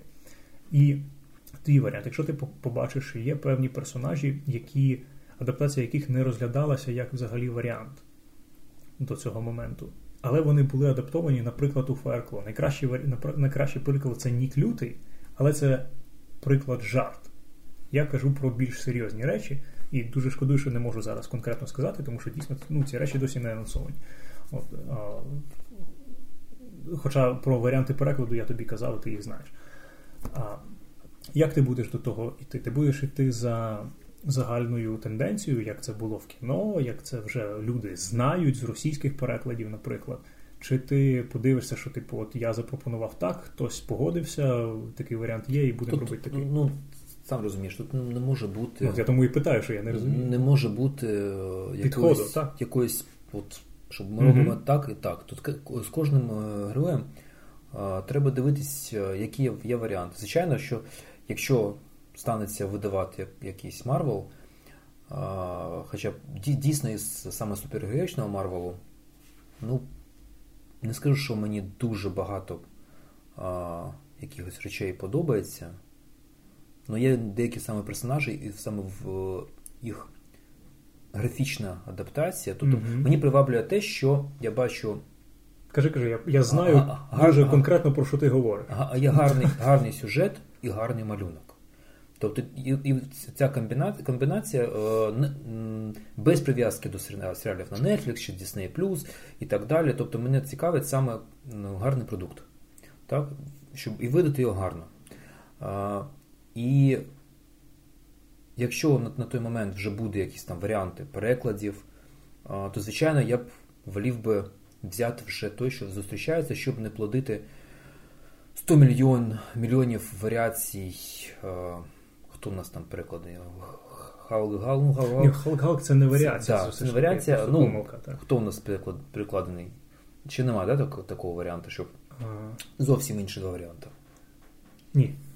Нема. Ну, будуть. Але вони, важливо, будуть, тому що от Феркло буде видавати Marvel, якщо вони погодяться на те, що я пропоную, наприклад, то у них буде унікальна річ. Але рідна мова анонсувала, і що вона теж співпрацює з Marvel. І що там буде, невідомо. І персонажі будуть... Ні, відомо. Ти вже знаєш, да? Ні, я маю на увазі відомо, що вони анонсували. Відомо. Я про переклади. І ті речі всі читали. І всі знають, що там будуть персонажі, які перетинаються між собою. Які вони будуть? І оце може бути перший раз, коли реально є зіткнення не Халк-Галк, що це... Ну, це таке. А саме, що абсолютно... Там, наприклад, Шибайголова і буде якось ще інакше. Правильно, наприклад, да. От, або Шибайголова, Зірвиголова, бах. Чи Дардевіл залишить. Третій варіант. Я виступаю проти всіх цих трьох варіантів, до речі. От, так, щоб люди просто... Сквош там, як... Сквош-брейкер. Ні. Сквош-баклер. Сквош-баклер. То не те. То інше. То до піратів. Трошки такий. Ну, так. Треба дивитись вже, коли все це буде, до чого підійдемо. Бо зараз, коли почала ще рідна мова видавати, то вже, взагалі... Весело. Взагалі весело, да, це чудово. Бо у нас, на відміну від тієї ж Росії, коли вони там ведуть просто російською або англійською, да, варіант. Наші є там проторосійський варіант, український або англійський. Тобто у нас ще більший вибір. Тобто, або залишити ось як всі звикли. Або зробити якось інакше, або зробити як звикли не глядачі, а читачі коміксів. Тобто, А як ти ставишся до позиції ту, яку пропагую я, коли я працюю з видавцями? З тобою ще у нас такої дискусії щодо продукту не було, тому що все ж таки про адаптацію варіант пеклик ти знав завжди, але ти ніколи не сприймав її серйозно, що, в принципі, я її ніколи серйозно не просував. Але, і ми з тобою «Відьмака» коли робили, там нема про що особливо було сперечатися. Там вже все прикладено до нас. Так, і зрозуміло чому, і зрозуміло як, і приймається. А такого варіанту, щоб десь зіштовхнутися поглядами, такого ще варіанту не було. Але коли все ж таки такий варіант виникне, тому що мені здається, що він таки виникне. Тому що мені чим дуже подобається Феркло, що вони надзвичайно ліберальні в цьому погляді. Вони не бояться зробити щось таке от цікаве. Вони не бояться стати першопроходцями і закріпити тренд. От мені здається, що чим Феркло дуже сильні, чим вони дуже потужні, От я не говорю зараз про Ніка Лютого. Нік Лютий, знову ж таки, це був переклад, жарт, експеримент, який у них зайшов, не зайшов, як вони вважають, так вони вважають, вони видавці. Якщо воно продається, значить, чому їм не продовжувати, правильно? Але от щодо всіх інших персонажів, які, я сподіваюся, побачать, от вони зараз анонсували, вже видали, вже роздали «Залізну людину», але там не було нічого такого от в наступних їхніх роботах. От, як ті варіанти, що я запропонував, вони такого не було ніколи. Цих персонажів знають, хто слідкує за коміксами, але варіантів тих, які я пропоную, не існувало в природі поки що, в принципі. І я притримуюся думки, що українські видавці мають сприймати обов'язково, коли вони беруть будь-яку ліцензію, вони мають сприймати це як... Вони беруть перше джерело, вони працюють з першим джерелом. Якщо був такий фільм, нікого не єбе. Це фільм, це другорядний продукт. Ти працюєш з коміксами, так само, як в американській індустрії зараз є момент, що деякі творці працюють з коміксами для того, щоб продати серіал на Netflix. Неправильний підхід. Ти працюєш з коміксами, бо ти хочеш створити комікси. Так само у нас з графічними історіями.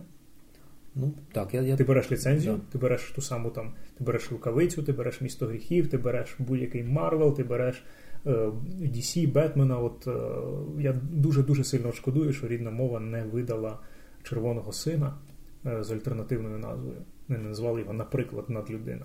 Тому що це був ідеальний варіант. Це альтернативний всесвіт, який існує тільки там, не перетинається ні з чим іншим. Нітшанська назва, що була така, не те, що вона нітшанська, а те, що просто Супермен, як герой Радянського Союзу, звучить неправильно. Супермен, герой Радянського Союзу. Да. Надлюдина. А там всередині, да, ти маєш? Червоний син про Супермен в Радянському Союзі. Mm-hmm. Супермен впав в Радянський Союз і народився як герой Радянського Союзу, а не як герой Америки. От. І я шкодую про цей момент, що вони вирішили так. Ну, я не працював над цією роботою взагалі, я ніяк з нею не пов'язаний. І, в принципі, загалом рідна мова робить дуже якісний продукт, дуже у них хороші переклади, чудова верстка і нічого такого не скажеш. Просто от це мої моменти, такі мої персональні голки, знаєш, на які я натикаюся іноді. Я про них кажу, я сподіваюся, що вони якось, що хтось їх підтримає. Якщо не підтримає, значить я буду сам. Значить, я буду сам вічно сидіти і гундіти про те, що нема хороших адаптацій. Ну так, треба, я теж вважаю, що треба брати. Тут, розумієш, в залежності, хто як відбудовує навіть не підход до купівлі ліцензії, а підход до самого бізнесу, видавництва. Тож, якщо ти видаєш, ну, це бізнес-проєкт, да, то важко цій людині, коли ти розумієш, що це видавництво, щоб заробити гроші, да, щоб це внести якийсь внесок, але воно має як і будь-який бізнес окупатися, має... правильно, тобто ми, коли говоримо в коміксах про якісь високі матерії, що треба видати те, познайомити з тим, ну, все ж таки завжди треба пам'ятати, що в основі всього лежить заробляння грошей. Вовкулака намагається заробити гроші. Да, це накладається там на певні ідеологічні погляди щодо того, що можна видавати, що не можна, що краще, що не краще. Хто там Мобіус, хто хоче просто надрукувати там купу Марвела, заробити бабла, просто так. Всі хочуть заробити бабла. Навіть цей подкаст, при тому, що це все супер цікаво і супер класно і робиться не за гроші, хоче заробити бабла на такому форматі і так далі. Це основа всього, це логічно. Так. Вибач, що трошки довго, просто хотів закласти і не повертатися до того ніколи. Ось, і тому висувати якісь претензії до вибору там, mm-hmm. або ліцензій, або до адаптації. Треба завжди зважувати на таку генеральну стратегію видавництва, яке вже проглядається в там, перших, других, третіх ліцензіях, як воно що робить. Це ну, там, перший рік проробило видавництво, і вже ти бачиш, куди вони йдуть, на кого вони орієнтуються, хто читає, що вони закладають. Тобто, ну, можливо, звичайно, ми читаємо, що це не видно, але якщо ти варишся в цьому котлі, ти вже бачиш, що це орієнтація, де там на російськомовного читача, да? Або там взагалі там ще північніше, да? Або ти бачиш, що це просто йде розподілення, наприклад, не розподілення, а є така зважена, як у рідної мови. Мені дійсно подобається їх підбор ліцензій, він дуже врівноважений і зважений. Тобто вони дуже грамотно вибирають ліцензії і з Vertigo, і з DC, і дуже грамотно складають разом, що треба видавати там два тому в одному, що видавати там окремо, щоб не повторюватися з російськими виданнями, що зробити якось інакше. Тобто все, що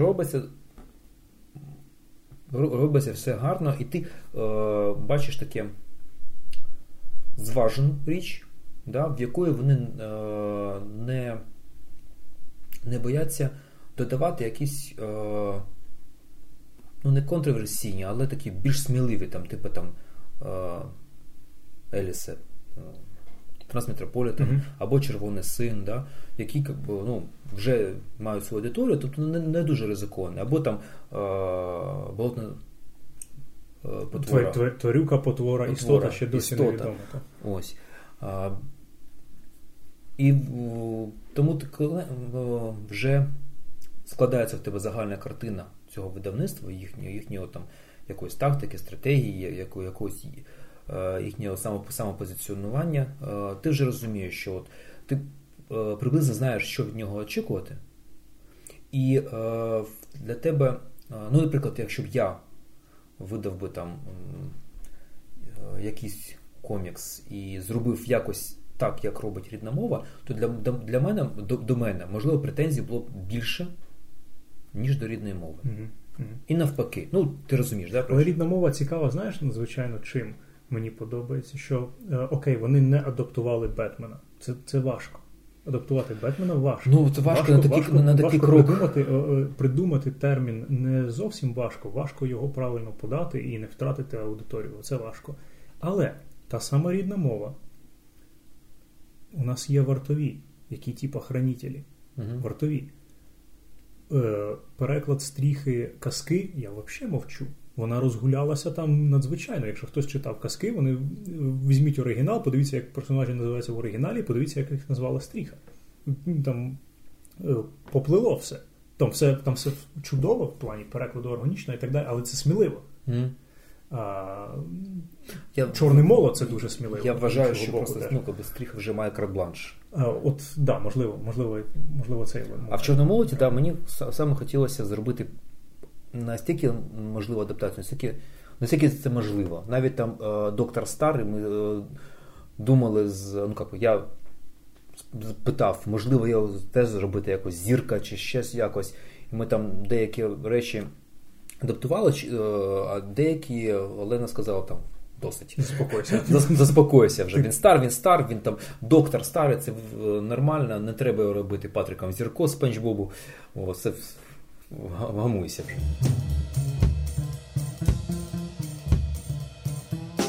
Наостанок тоді будемо завершувати, але все ж таки Вовкулака. Ти видаєш Середовець, один з головних українських коміксів. Багато хто скаже, що в принципі це найкращий український комікс.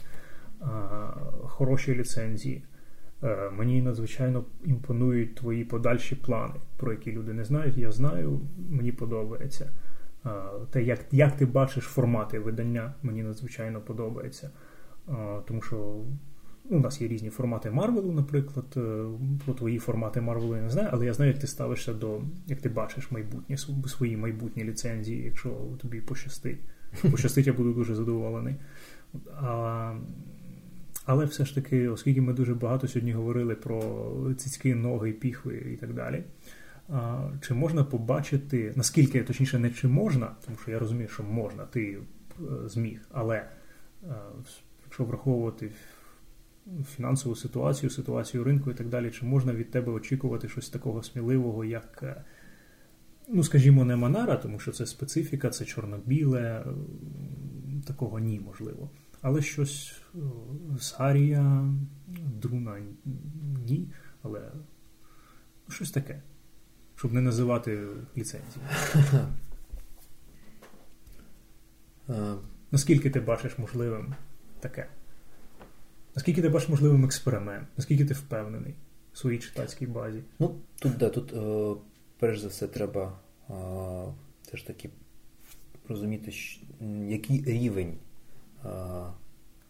голодності і еротизму буде в цих творах. Я б дуже хотів би дійсно принести Манару в... Саме от Манару, саме еротику заради еротики? Ні, не з еротики. Я б більше хотів би показати Манару з точки зору, вводити його поступово і вводити з найостаннішої серії, які він зараз малює, які зараз видає. Вона видається там раз на 2-3 роки. Це Караваджа, це біографія Караваджа.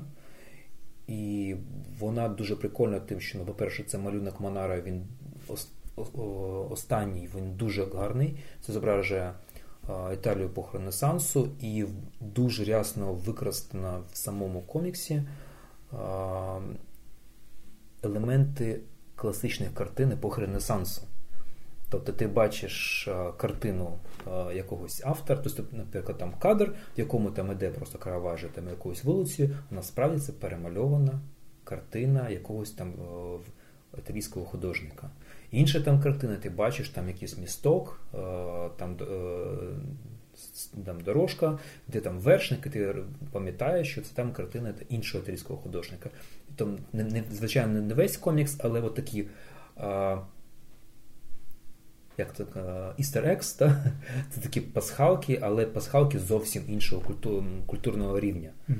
От, тобто, наскільки це високий бар'єр для українського читача? Тому що я, наприклад, не знаю цих картин. Після «Батька Горя» Леополя, який вже взяв якусь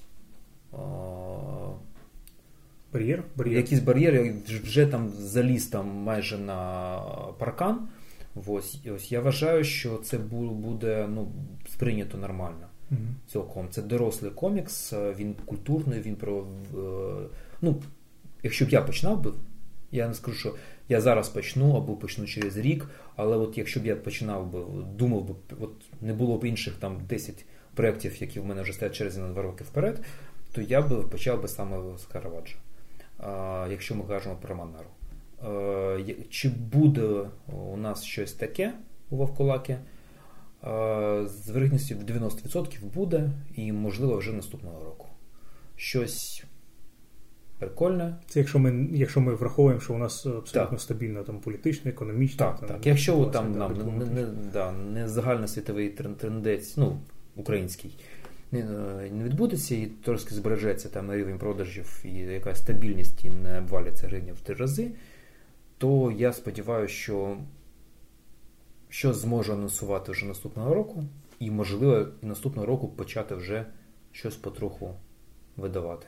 О, наскільки тобі важливо стати першим, хто таке завезе? Взагалі не важливо. Це ті перші, я не пам'ятаю, чи я писав хоч раз перший. Можливо, перший раз я писав, коли я писав, що у нас відкритий перший крамниця коміксу на лівому березі Дніпра, коли ми відкривали графіку ще на Троєщині. Це було, напевно, перший. А так, просто... А як омаж мему? Омаж мему. Я вважаю, що знайдеться людина, яка одразу прилепить до Вовкулаки цей. Якщо не пише автор, то я намагаюся одразу приліпити, зрозуміти, який це саме перший український, в чому. Так? Це завжди треба. Знаєш що, давай завершимо на тому, що ти порадиш нашим любим слухачам, і мені я ще не встиг ознайомитися, але ти трошечки розкажеш про роботу цього італійського художника також, яка, здається, перше моє враження було, коли я його просто прогортав, що панове ремендери Мерфі тупо спиздили ідею, але я, знову ж таки, я не до кінця, я не ознайомився з нею повністю, я просто це те, що я відчув. Так, це чудовий комікс, він називається «Ренкс» або «Ренксерекс» від Лаворіно і Тамбуріні. Тамбуріні – це художник, здається, Лаворіно – це сценарист. Він десь обсягом, як і токійський привід, десь от такого, він за розміром широкоформатний, 3х4. Це важливо, будуть дивитися в онлайні. Я поспостив, до речі, там пару кадрів з прутням в нашому таємному телеграм-каналі. Ага. Там трошки були такі, оп, що це таке. Там головний герой кремезний. Його важко назвати чоловік, він виглядає як чоловік, але це людина, яка складена з частин копірувальних апаратів. І така тендітна дівчина, з якою він живе разом, товче пики іншим членам суспільства. Членам суспільства, да, все це відбувається в такому якійсь, я не знаю, як це, і не кіберпанк, тому що, напевно, коли це малювалося, напевно, що ще не роман не був написаний, і не можна назвати це кіберпанком. Хоча сам автор кіберпанку, він казав, що кіберпанк – це просто маркетинг. Насправді, це просто фантастика. Ось. І дійсно він от, це за сприйняттям дуже схоже. Він ще більш відвертий, ніж токійський привід. Він достатньо еротичний. І він італійський. Він такий з приглушеними кольорами, дуже крутою промальовкою самих персонажей, офігенною архітектурою. Це те, що ти цінуєш дуже сильно, да, архітектура. Так, ракурсами. Ну, тобто він дуже класний і він дуже емоційний за обличчями. Тобто, коли побачите самого Ренкса, він такі в нього очі, як у Ріддіка, і з його гримасами, мавпичим обличчям, кремезною статурою, як він там або кохає свою маленьку улюблену дівчинку, або відриває там бошки супостатам, то ну, цей комікс важко не, хоча б не полюбити, а не вразитись ним. Тобто, ну, я рекомендую хоча б ознайомитись і подивитися, що є з італійського коміксу, яке зайшло у французький комікс. Тобто він суто італійський, але це не італійський формат. Це такий прикольна річ, бо італійський формат – це туш і чебе. І м'яка палітурка, обкладинка. Так, да? Це італійський, вони дуже люблять чебе, італійці виділені тим, що вони роблять чорнобілі. Ну, класика – це чебе. Чебе і саме туш пензлова туш, тобто от така змінення товщини від дуже вузької до широкої. Я наступного разу, якщо я буду, не забуду, привезу ще текст. Не той, що зараз видала Феркло, а класичний текст чорно-білий. Ось, він просто шикарний. Це така майстерна гра світлом і тінню. Ну, просто неймовірно. Це в італійці в цьому... Що крутіше за Міньйолу? Чи Міньйола не грає світлом і тінню? Просто коли бачиш, дивишся Міньйолу, ти бачиш, звідки воно от все взялося, бо ну, це комікси набагато старіші, ніж за Міньйоли. Окей. Тоді на цій ноті красиві жінки з розкритим ротом врятують світ. Ярослав Мішенов, дякую тобі, що ти прийшов. Я завжди тебе радий послухати, посперечатися трошечки, хоча не так часто ми сперечаємося на відео і так далі. А усім дякую. Не забувайте ставити лайки на Ютубі, підписуватися на цей канал, не забувати про Patreon, забивати нас в тренди. Почуємося. Дякую. Дякую. Якщо ти шукаєш свободи, шукай!